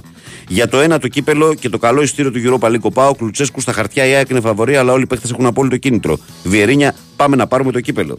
Άλλα θέματα της εφημερίδας, Μαρτίνεθ, Μπορταλάς και Μαρθελίνο στο κάδρο των κορδών. Οι τρεις βασικοί Ισπανοί είναι τους Μαρτίνο, Κρέσπο, Κι και Φλόρες που τσεκάρει ο τεχνικός διευθυντής του Ολυμπιακού. Εξετάζει άμεσα τα συμβόλαια Ελαραμπή και Γκάρι, Ολυμπιακός. Έρχεται για ρόλο στο πλάνο του Ιβάνο, Ζέκα αποχαιρέτησε την Κοπεχάγη. Τα δύο όχι του Λίγκερ στη Σλάβια, υπόθεση Κουρμπέλη στον Παναθηναϊκό. Μπαίνετ και ξερόψωμη απάντηση της ΕΠΟ στα θέλω του Μαρινάκη για επαγγελματική διαιτησία. Άρης τα, τα είπαν Παλίκουτσα και Τερζής. Ε, αυτά από τη Live Sport, και από τη Live Sport πηγαίνουμε στην εφημερίδα Sport Day, η οποία Sport Day ε, λέει από τη μία ο Αλμέιδα και εδώ και από την άλλη ο Λουτσέσκου και στη μέση κούπα ο τελικός της ντροπής. Μετά από τις παλινοδίες της ΕΠΟ και το διεθνή διασυρμό, επιτέλους στο άδειο Πανθεσσαλικό. Όλα ή τίποτα ή η ΑΕΚ, ο ΠΑΟΚ και το πρώτο ντάμπλ μετά από σαράντα πέντε χρόνια η ΑΕΚ να σώσει τη χρονιά, ο ΠΑΟΚ. Ολυμπιακός ραντεβού για τον πάγκο. Ο Κορδόν κάνει επαφές κατηδίαν συναντήσεις με προπονητές υποψηφιότητες Μπορδαλάς Μαρτίνο, η πολύ δύσκολη υπόθεση του Μαρθελίνιο. Παναθηναϊκός ο χάρτης του νέου ρόστερ, η εξέλιξη του δυναμικού, οι κινήσεις ενίσχυσης και περιοδικής αναβάθμισης και οι βασικοί άξονες στους οποίους θα κινηθεί το τριφύλι. Ευρώπη ξεκαθαρίζει για τον έναν υποψήφιο. Λίγκρ και Πρεσιάδο σε πρώτο πλάνο, υπογράφει ο Ζέκα. Πανετολικός, τέλος Αναστασίου. Αυτά ε, από την Sport Day που λέει εδώ ότι νίκησε το Περιστέρι ογδόντα εννιά ογδόντα ο Παναθηναϊκός, ψηλά στη λίστα ο Μάριο Χεζόνια. Και πάμε στο φως των σπορ που εδώ έχει αυτό που λέγαμε πιο πριν. Τον κύριο ε, Νίκολα Μιλουντίνοφ και λέει περιμένει το θρύλο. Θέλει ο Ολυμπιακός σαν τρελός ο Μιλουντίνοφ. Η Ιταλική Βίρτος του έχει καταθέσει εξαιρετική πρόταση, αλλά ο Σέρβος αναμένει το επίσημο ενδιαφέρον των ερυθρόλευκων. Ζεστοί οι πειραιώτες. Ε, τελικός δικεφάλων. ΑΕΚ και ΠΑΟΚ διεκδικούν απόψε στις οκτώ και τριάντα στο κύπελλο στο άδειο Πανθεσσαλικό. Ντάμπλ ύστερα από σαράντα πέντε χρόνια θέλει ένωση, τίτλο και ειστήριο στο Europa ή ασπρόμαυρη. Ε, Δεν θα γίνει το μάτς. Ο Δήμος Βόλου προειδοποιεί ότι θα σφραγίσει το Πανθεσσαλικό για τον τελικό του κυπέλου, αν υπάρξουν οπαδοί. Πληροφορίες για μετακίνηση φίλων του ΠΑΟΚ. Παπάζουγλου, ο παλιός παίκτης του Ολυμπιακού και νυν του Πανσεραϊκού, ανέβηκε η καλύτερη ομάδα, λέει ο τριαντατετράχρονος αρχηγός του Πανσεραϊκού στην εφημερίδα Φως. Και αυτό που λέει το Φως για ανησυχία ότι μπορεί να πήγαιναν οπαδοί του ΠΑΟΚ, ακούσατε και πριν και το φίλο μας από το Βόλο, το Στάθη που μας έστειλε και το ρεπορτάζ. Διότι το έχω πει πολλές φορές. Μαζεύτε τους ό,τι ομάδα και να είναι και ό,τι περίεργοι. Μαζεύτε τους το, τα μπογαλάκια τους και δρόμο. Ώρα των σπορ. Σηκώστε το κι αυτό. Σήκωσε το κι αυτό, Αεκάρα. Όλη της, την ψυχή δίνει απόψε η ομαδάρα του Αλμέιδα να γίνει πράξη το σύνθημα ΟΕΟΕ, πρωτάθλημα και κύπελλο δικέφαλα ΕΤΕ και να έρθει το ντάμπλ στην Νέα Φιλαδέλφια. Και από την ώρα πάμε στον κόκκινο πρωταθλητή που λέει αρέσει ο Ιρα, Ιραόλα. Πρώτη κρούση σε Μπορδαλάς. Ο Άντωνη Ιραόλα έχει μπει στη λίστα του Ολυμπιακού και εξετάζεται από τον Κορδόν. Και τον νεαρό προπονητή Θαύμα της Ράγιο έχει βάλει στο μάτι ο Κορδόν που δεν θα βιαστεί να αποφασίσει επίπεδου Champions League από τι τρελάθηκε ο Ισπανός. Ε, έφυγε και γυρίζει σε μια εβδομάδα για εγκατάσταση ο τεχνικός διευθυντής του Ολυμπιακού. Ε, τρέλα για τον Κάναν του Final Four. Η πρώτη σκέψη του Μπαρτζόκα για την ενεργοποίηση του συν ένα στην οψιόν του Αμερικανού. Περιμένει το θρύλο Μιλουντίνοφ. Ιταλή αργεί να απαντήσει στη Βίρτους. Ε, ο Ντόις στα γαλάζια και με τη βούλα διευθετήθηκαν οι τελευταίες λεπτομέρειες και έχει πλέον δικαίωμα να αγωνιστεί στην Εθνική Ανδρών. Τεράστιο project για τον Ολυμπιακό και το ελληνικό ποδόσφαιρο. Και για να κλείσουμε, πάμε για την καθιερωμένη βόλτα μας στην Θεσσαλονίκη για να συναντήσουμε το πρωτοσέλιδο της εφημερίδας ε, Metro Sport. Ε, όπου σήμερα, όπως είναι φυσικό, δεν είναι χωρισμένη στη μέση. Έχει βασικό θέμα τον ΠΑΟΚ και λέει χρέος. Οι παίκτες ε, του ΠΑΟΚ οφείλουν την κούπα στον κόσμο, τον Ιβάν και τους εαυτούς τους. Ε, αποθέωση στην ε, Τούμπα και συγκινητικό ψυχολογικό ντόπινγκ. Λουτσέσκου, αν κάνουμε το παιχνίδι μας δεν έχουμε να φοβηθούμε τίποτα. Βιερίνια, δεν πάμε να παίξουμε, πάμε να κερδίσουμε. Ε, ο ΠΑΟΚ είναι ένα κλαμπ πεινασμένο για τρόπαια. Πρόβλεψη θα το πάρει στην παράταση από τον Μπρίγιοβιτς που μίλησε στην εφημερίδα Μέτρο Σπορτ. Για τον Άρη έχει μόνο ένα χτυπηματάκι Μέτρο Σπορτ που λέει συνάντηση Παλίκου Τσατερζή, προχωρούν σε συμφωνίες. Και κάπως έτσι, καλοί μου φίλοι, καλές μου φίλες και αγαπημένα μου παιδιά, ολοκληρώνουμε τα αθλητικά μας πρωτοσέλιδα. Η Winsport εφ εμ ενενήντα τέσσερα κόμμα έξι. Ήξερες ότι τα κτίρια εμφανίζουν ως και εβδομήντα τοις εκατό ενεργειακές απώλειες από τους τοίχους και την ταράτσα? Δώσε τώρα λύση με τα πιστοποιημένα συστήματα εξωτερικής θερμομόνωσης και θερμοϊγρομόνωσης ClimaGore και ClimaRoof της BioClima. Κρατάνε τη θερμοκρασία του σπιτιού σταθερή, μειώνουν την ενεργειακή κατανάλωση του κτιρίου, άρα και τα έξοδα, ενώ παράλληλα αναβαθμίζουν την πρόσωψη του σπιτιού. Η BioClima με πάνω από δώδεκα χρόνια εμπειρία παρέχει έμπειρη τεχνική υποστήριξη και υπερκαλύπτει τις απαιτήσεις του προγράμματος Εξοικονομώ. Μη συμβιβαστείς. BioClima με την εγγύηση της Craft Paints. Περισσότερες πληροφορίες στο bioclima τελεία gr. Έχεις τον αέρα κάποιου που αγαπά το σπίτι του. Έχεις τον αέρα κάποιου που αναζητά τη δροσιά όταν έχει ζέστη. Έχεις τον αέρα της ευτυχίας. Έχεις τον αέρα κάποιου που επιλέγει Μιτσουμπήσι Ελέκτρικ. Οικιακές λύσεις κλιματισμού που προσφέρουν θερμική άνεση και υψηλή απόδοση σε κάθε χώρο, χαμηλή στάθμη θορύβου και φίλτρα για βέλτιστη ποιότητα εσωτερικού αέρα. Μιτσουμπήσι Ελέκτρικ. Η απόλαυση του ιδανικού κλίματος. Η Winsport εφ εμ ενενήντα τέσσερα κόμμα έξι.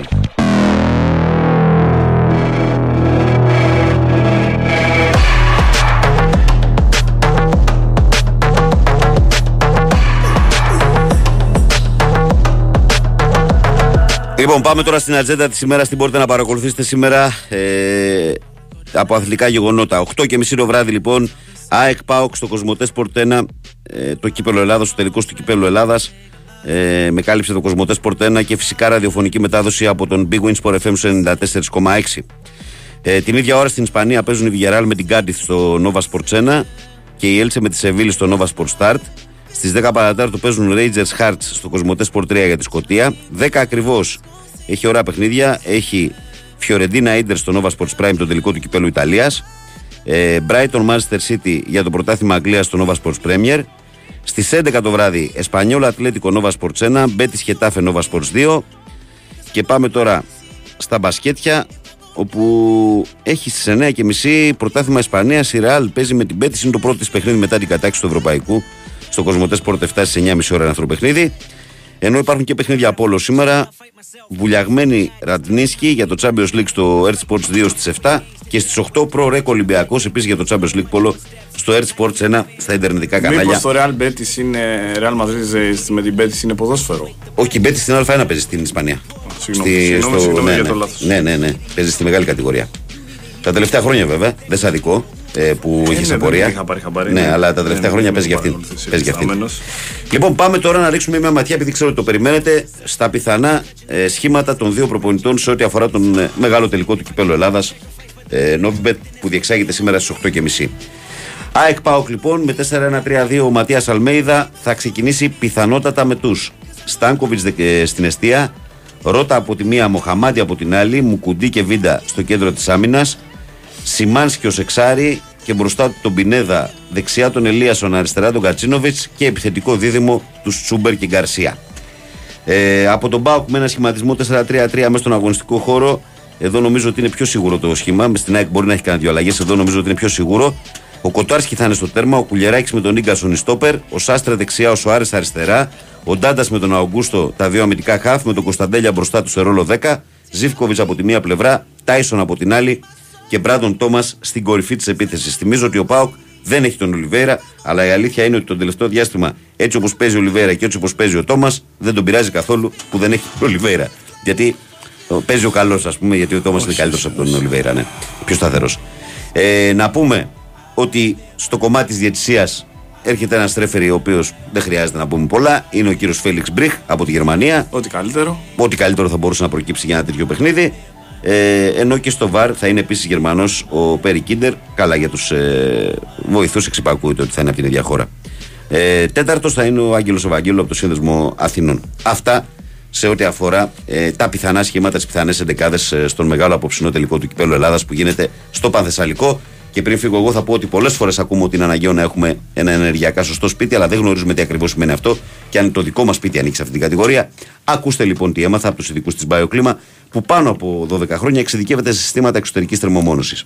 Οι θερμικές απώλειες από μια ταράτσα χωρίς μόνωση είναι περίπου τριάντα με σαράντα τοις εκατό, ενώ από τους τοίχους είκοσι πέντε με τριάντα τοις εκατό. Αυτό πρακτικά σημαίνει ότι χωρίς σωστή θερμομόνωση χάνουμε μεγάλο ποσοστό από τη θερμότητα που υπάρχει μέσα στο σπίτι μας. Η BioClima της Craft Paints προτείνει δύο ολοκληρωμένα συστήματα θερμομόνωσης για εξωτερικούς τοίχους και ταράτσες, το Clima Wall και το Clima Roof, τα οποία εξασφαλίζουν την ενεργειακή αναβάθμιση που χρειάζεται το σπίτι. Αλλά δεν σταματάει εδώ. Η πράσινη πιστοποίηση ή επειδή των συστημάτων επιβεβαιώνουν ότι τα προϊόντα έχουν μικρό αποτύπωμα και πλέον βοηθούν στην προστασία του περιβάλλοντος μέσω της μείωσης των εκπομπών διοξιδίου του άνθρακα ως πενήντα τοις εκατό.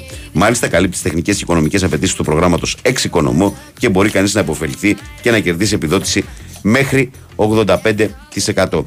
Ε, ο Φώτης λέει: μου κάνει φοβερή εντύπωση λέει, που κρατιέται τόσο χαμηλά στα θέμα ο φόνος του οπαδού. Μήπως δεν είναι ξεκάθαρα τα κίνητρα.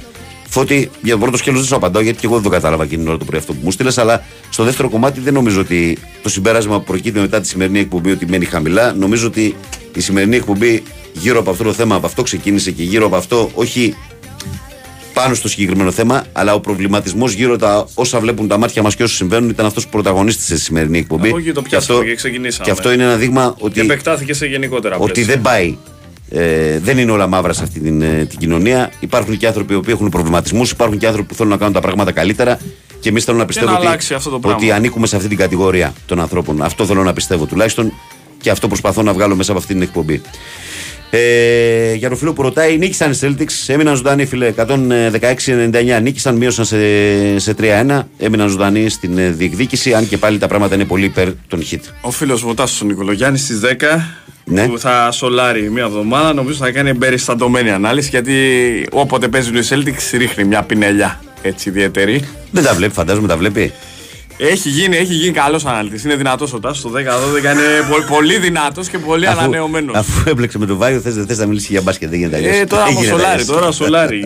Ανανεωμένος και, και πολύ μουσικά ανανεωμένος δηλαδή. Και δροσερός. Δροσερός, ε. Λοιπόν, ναι, ναι, ναι. Υπάρχουν άλλοι δροσεροί όμως που προηγούνται και πρώτα απ' όλα να πούμε ότι, ότι με το που κλείσουμε έρχεται η Σοφία Θεοδωράκη για να ακούσει το αθλητικό δελτίο ειδήσεων και να πάτε ενημερωμένοι στην εργασία σας με το δικό της μοναδικό τρόπο. Να πω κι άλλα, μπορώ. Να πεις, να πεις. Για τα παιδιά μας τα νέα θέλουμε καλές κουβέντες. Αμέσως μετά, αμέσως μετά, προσοχή. Ε, Αλέξανδρος Τζουβέλλας, παρένθεση πριν πάω στο Μαράκι, ο οποίος εχθές τον είδα στο τηλεοπτικό πλάνο στα Κόρσιτς του ΟΑΚΑ, που του έκανε κοντινό σκηνοθέτης και ήταν πάρα πολύ σοβαρός διότι έβλεπε αλλά κυραλέκος την εξέλιξη του παιχνιδιού. Ε, με τη Μαρία Ζαφυράτου λοιπόν για τις επόμενες δύο ώρες από εδώ τους από εκεί. Από τον Βαγγέλη Νερατζιά που ήταν μαζί σας από τις έξι μέχρι τις οκτώ. Ευχές για μια όμορφη Τετάρτη, να προσέχετε, να απολαύσουμε ωραίο παιχνίδι τουλάχιστον έστω και σε αυτές τις συνθήκες το βράδυ. Και εμείς τα λέμε πάλι αύριο λίγο μετά τις έξι. Ασφαλώς τους ενενήντα τέσσερα κόμμα έξι. Καλή συνέχεια. Καλημέρα.